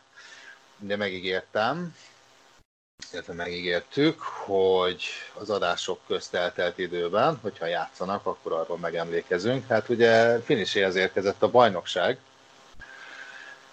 adásunk napjához képest már csak kettő forduló van hátra, és azt kell mondanom, hát kicsiny Cardiffi csapatunk pont megállt így a borotva élén, ugyanis hát most mindkét irányban eshet. Jelen pillanatban az a helyzet, hogy négy ponttal van lemaradva a bennmaradó helytől, ahol éppen a Brighton City tanyázik, tehát hogyha sikerül a Brighton beérni, akkor jók vagyunk, azt mondhatom. Ha viszont a Brighton eh, egy kicsit jobban belehúz, akkor viszont baj van.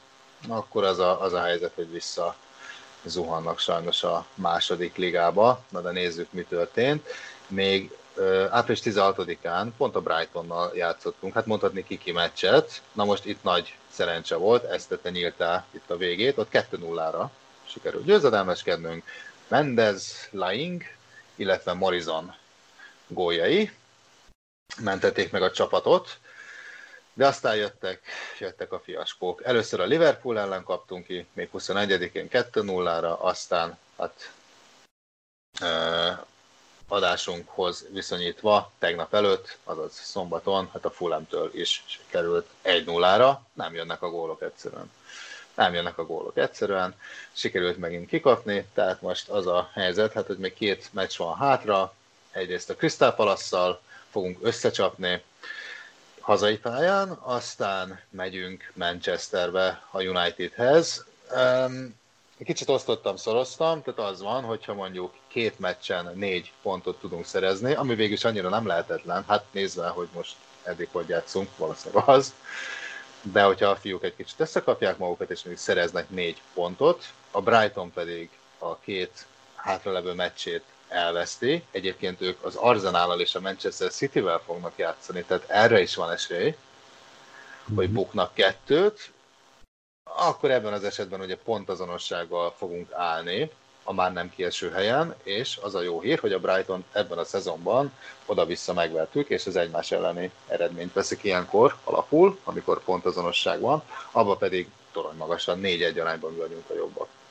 Tehát most azért kell szorítanunk, hogy a City, mindenki kedvenc City-je négy pontot Hát ha négy pontnál kevesebbet szereznek, akkor kalapkabát. Tehát, hogyha a következő meccsen kikapnak, akkor felejtő, akkor vár minket a másodosztály, akkor teljesen mindegy, mi történik. Viszont, hogyha a következő Palace elleni itthoni mérkőzést sikerül összeimádkoznia sikerül összeimádkozni az összes hallgatónak és nekünk is, akkor, akkor Manchesterbe már, hát Manchester már akkor gyakorlatilag tét nélkül játszhat.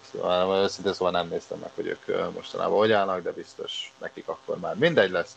Minket csak a City érdekel, rájuk koncentrálunk, ha ott még egy döntetlen össze, jön az Arsenal és a City pedig hozza a kötelezőt a Brighton ellen, akkor jók vagyunk.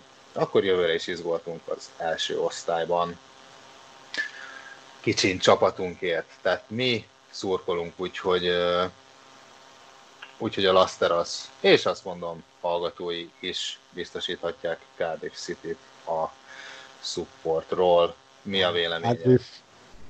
Hajrá Cardiff, hajrá Cardiff. És hogy ezt nem csak mondjuk, most Krisztián példáján, hát be is fogom mutatni, hogy mekkora szurkolók is vagyunk, ugyanis összeállítottam egy kis kvízt minden idők Cardiff City statisztikáiból is, és szinte biztos vagyok benne, hogy Krisztián minden kérdése fejből tudja a választ. Hát, ha csak kész vagy, akkor bele is vághatunk. Mit szólsz? Hát, megpróbálkozhatunk, bár a mai napon egy kicsit fáradt vagyok, és lehet, hogy nem úgy fog az agyam, mint ha mondjuk egy másik alkalommal próbálkoztam. Tízzel. Ez engem nem zavar. De ezért áll, állok, állok elébe. Állok elébe. Úgy is Halljam az első kérdést.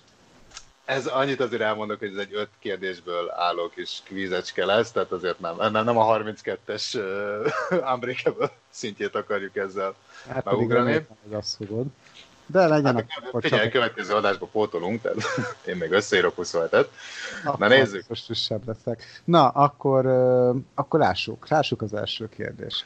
Lássuk a medvét. Nos, hát első adásunkban elhangzott, hogy 1927-ben uh, nyertek F-ét, FE kupát.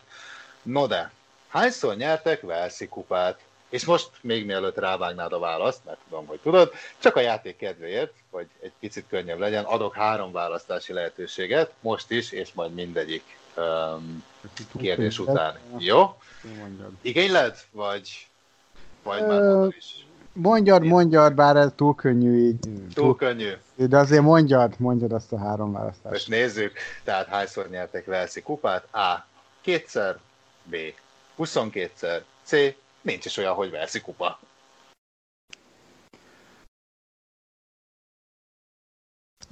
Hát, ezzel most lehet, hogy egy kicsit megfogtál, de úgy érzem, hogy nincs olyan, hogy Velszi kupa, hiszen FA kupa van a bajnokságban. Tehát és nem a bajnokságban, hanem, a, hanem, hanem ugye a brit futball életben, hogyha lehet így fogalmazni, hogy a C választ jelölném meg. C válasz. Nincs is olyan, hogy Belszi kupa. Nos, nézzük a megfejtést. Igen. Hát B, 22-szer, ugyanis ez egy 131 éve futó sorozat, és az idei döntőt a The New Sense játszott a Conan Quay Nomádszal, Erről egyébként van egy plakát a városban, arról is jutott eszembe a kérdés, majd le fogom fényképezni neked, és majd az Instagram oldalunkra ezt fel is fogom tölteni, és ott meggyőződhetsz róla, hogy már pedig van olyan, hogy Velszi kupa, képzeld el. Hát akkor ez pont Biztos összekeverted őket valakivel. Egyébként valószínűleg igen, egy másik ország. Egy másik ország nem, létezik kupájával. Mondjuk a magyar kupával, vagy valami ilyesmi. Az is létezik a Oké. Okay. Jó, uh, hát azt mondom, hogy osonjunk át a második. Ez sokkal könnyebb lesz. Ki a valaha volt legfiatalabb játékos, aki a City színeiben pályára lépett? A. Aaron Ramsey B. Gordon Ramsey C.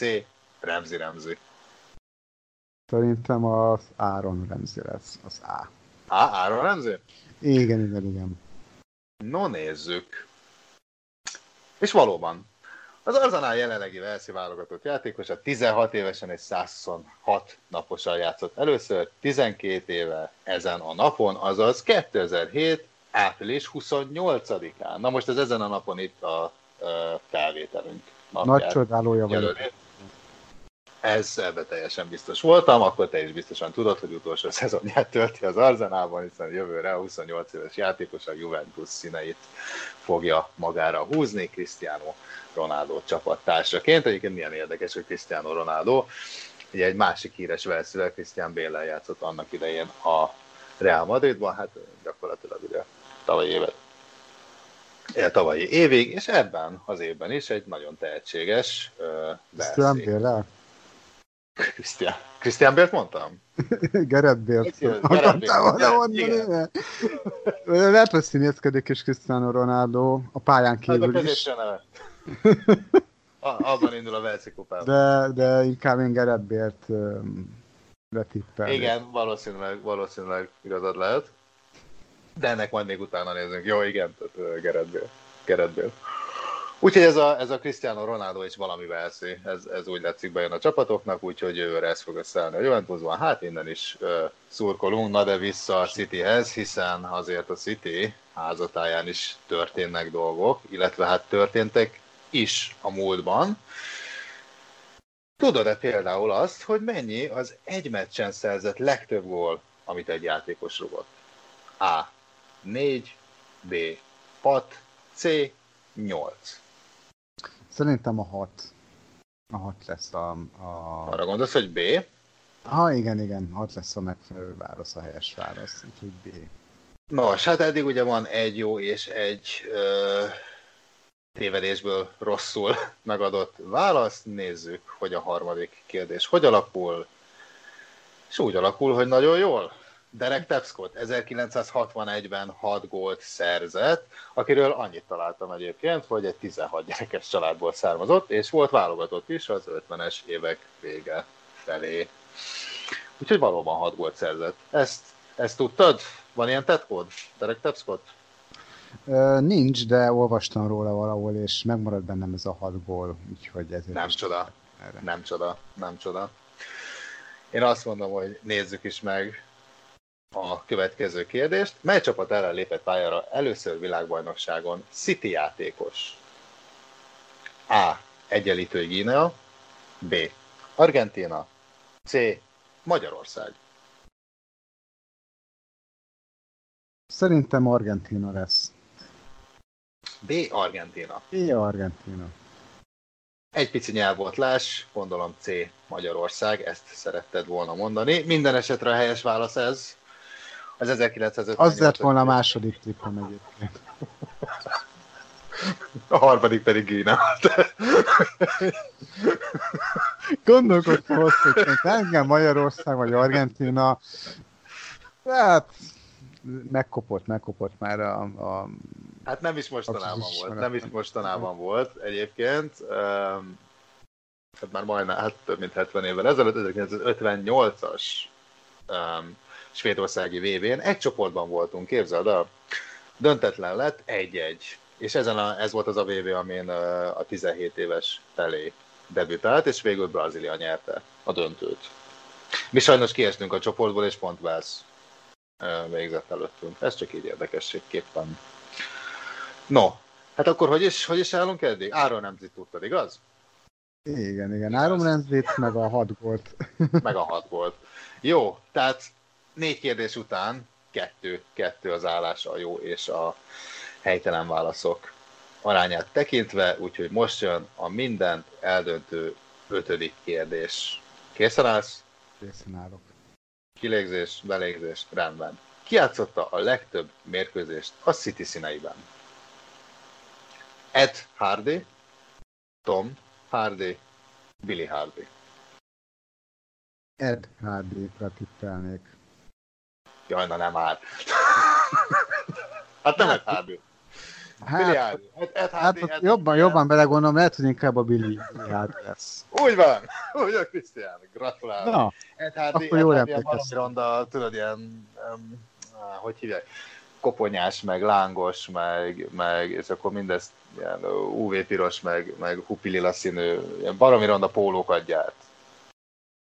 Ahol majd szerintem küldök neked egy linket, ha meglátod, tudni fogod, mert ilyen ocsmánya tényleg senki. Tehát arról lett éres, hogy a világ legrondább ruháját gyártja, és baromi drágán. Tehát a, a Straszkövel kirapott koponyás baseball sapkától kezdve a, nem tudom, volt, volt annak idején egy ilyen bolt is Magyarországon, most nem mondom meg melyik plázában, majd a te füledben megsugom, de egy divattervező. A divattervező Tom Hardy, ő egy színész, majd máskor beszélünk róla, viszont a mi megfejtésünk, aki City játékos, Hardy. Uh, ki más? Billy Hardy, ki más, ki más, 1911 és 1931 között szerepelt, 590-szer lépett pályára.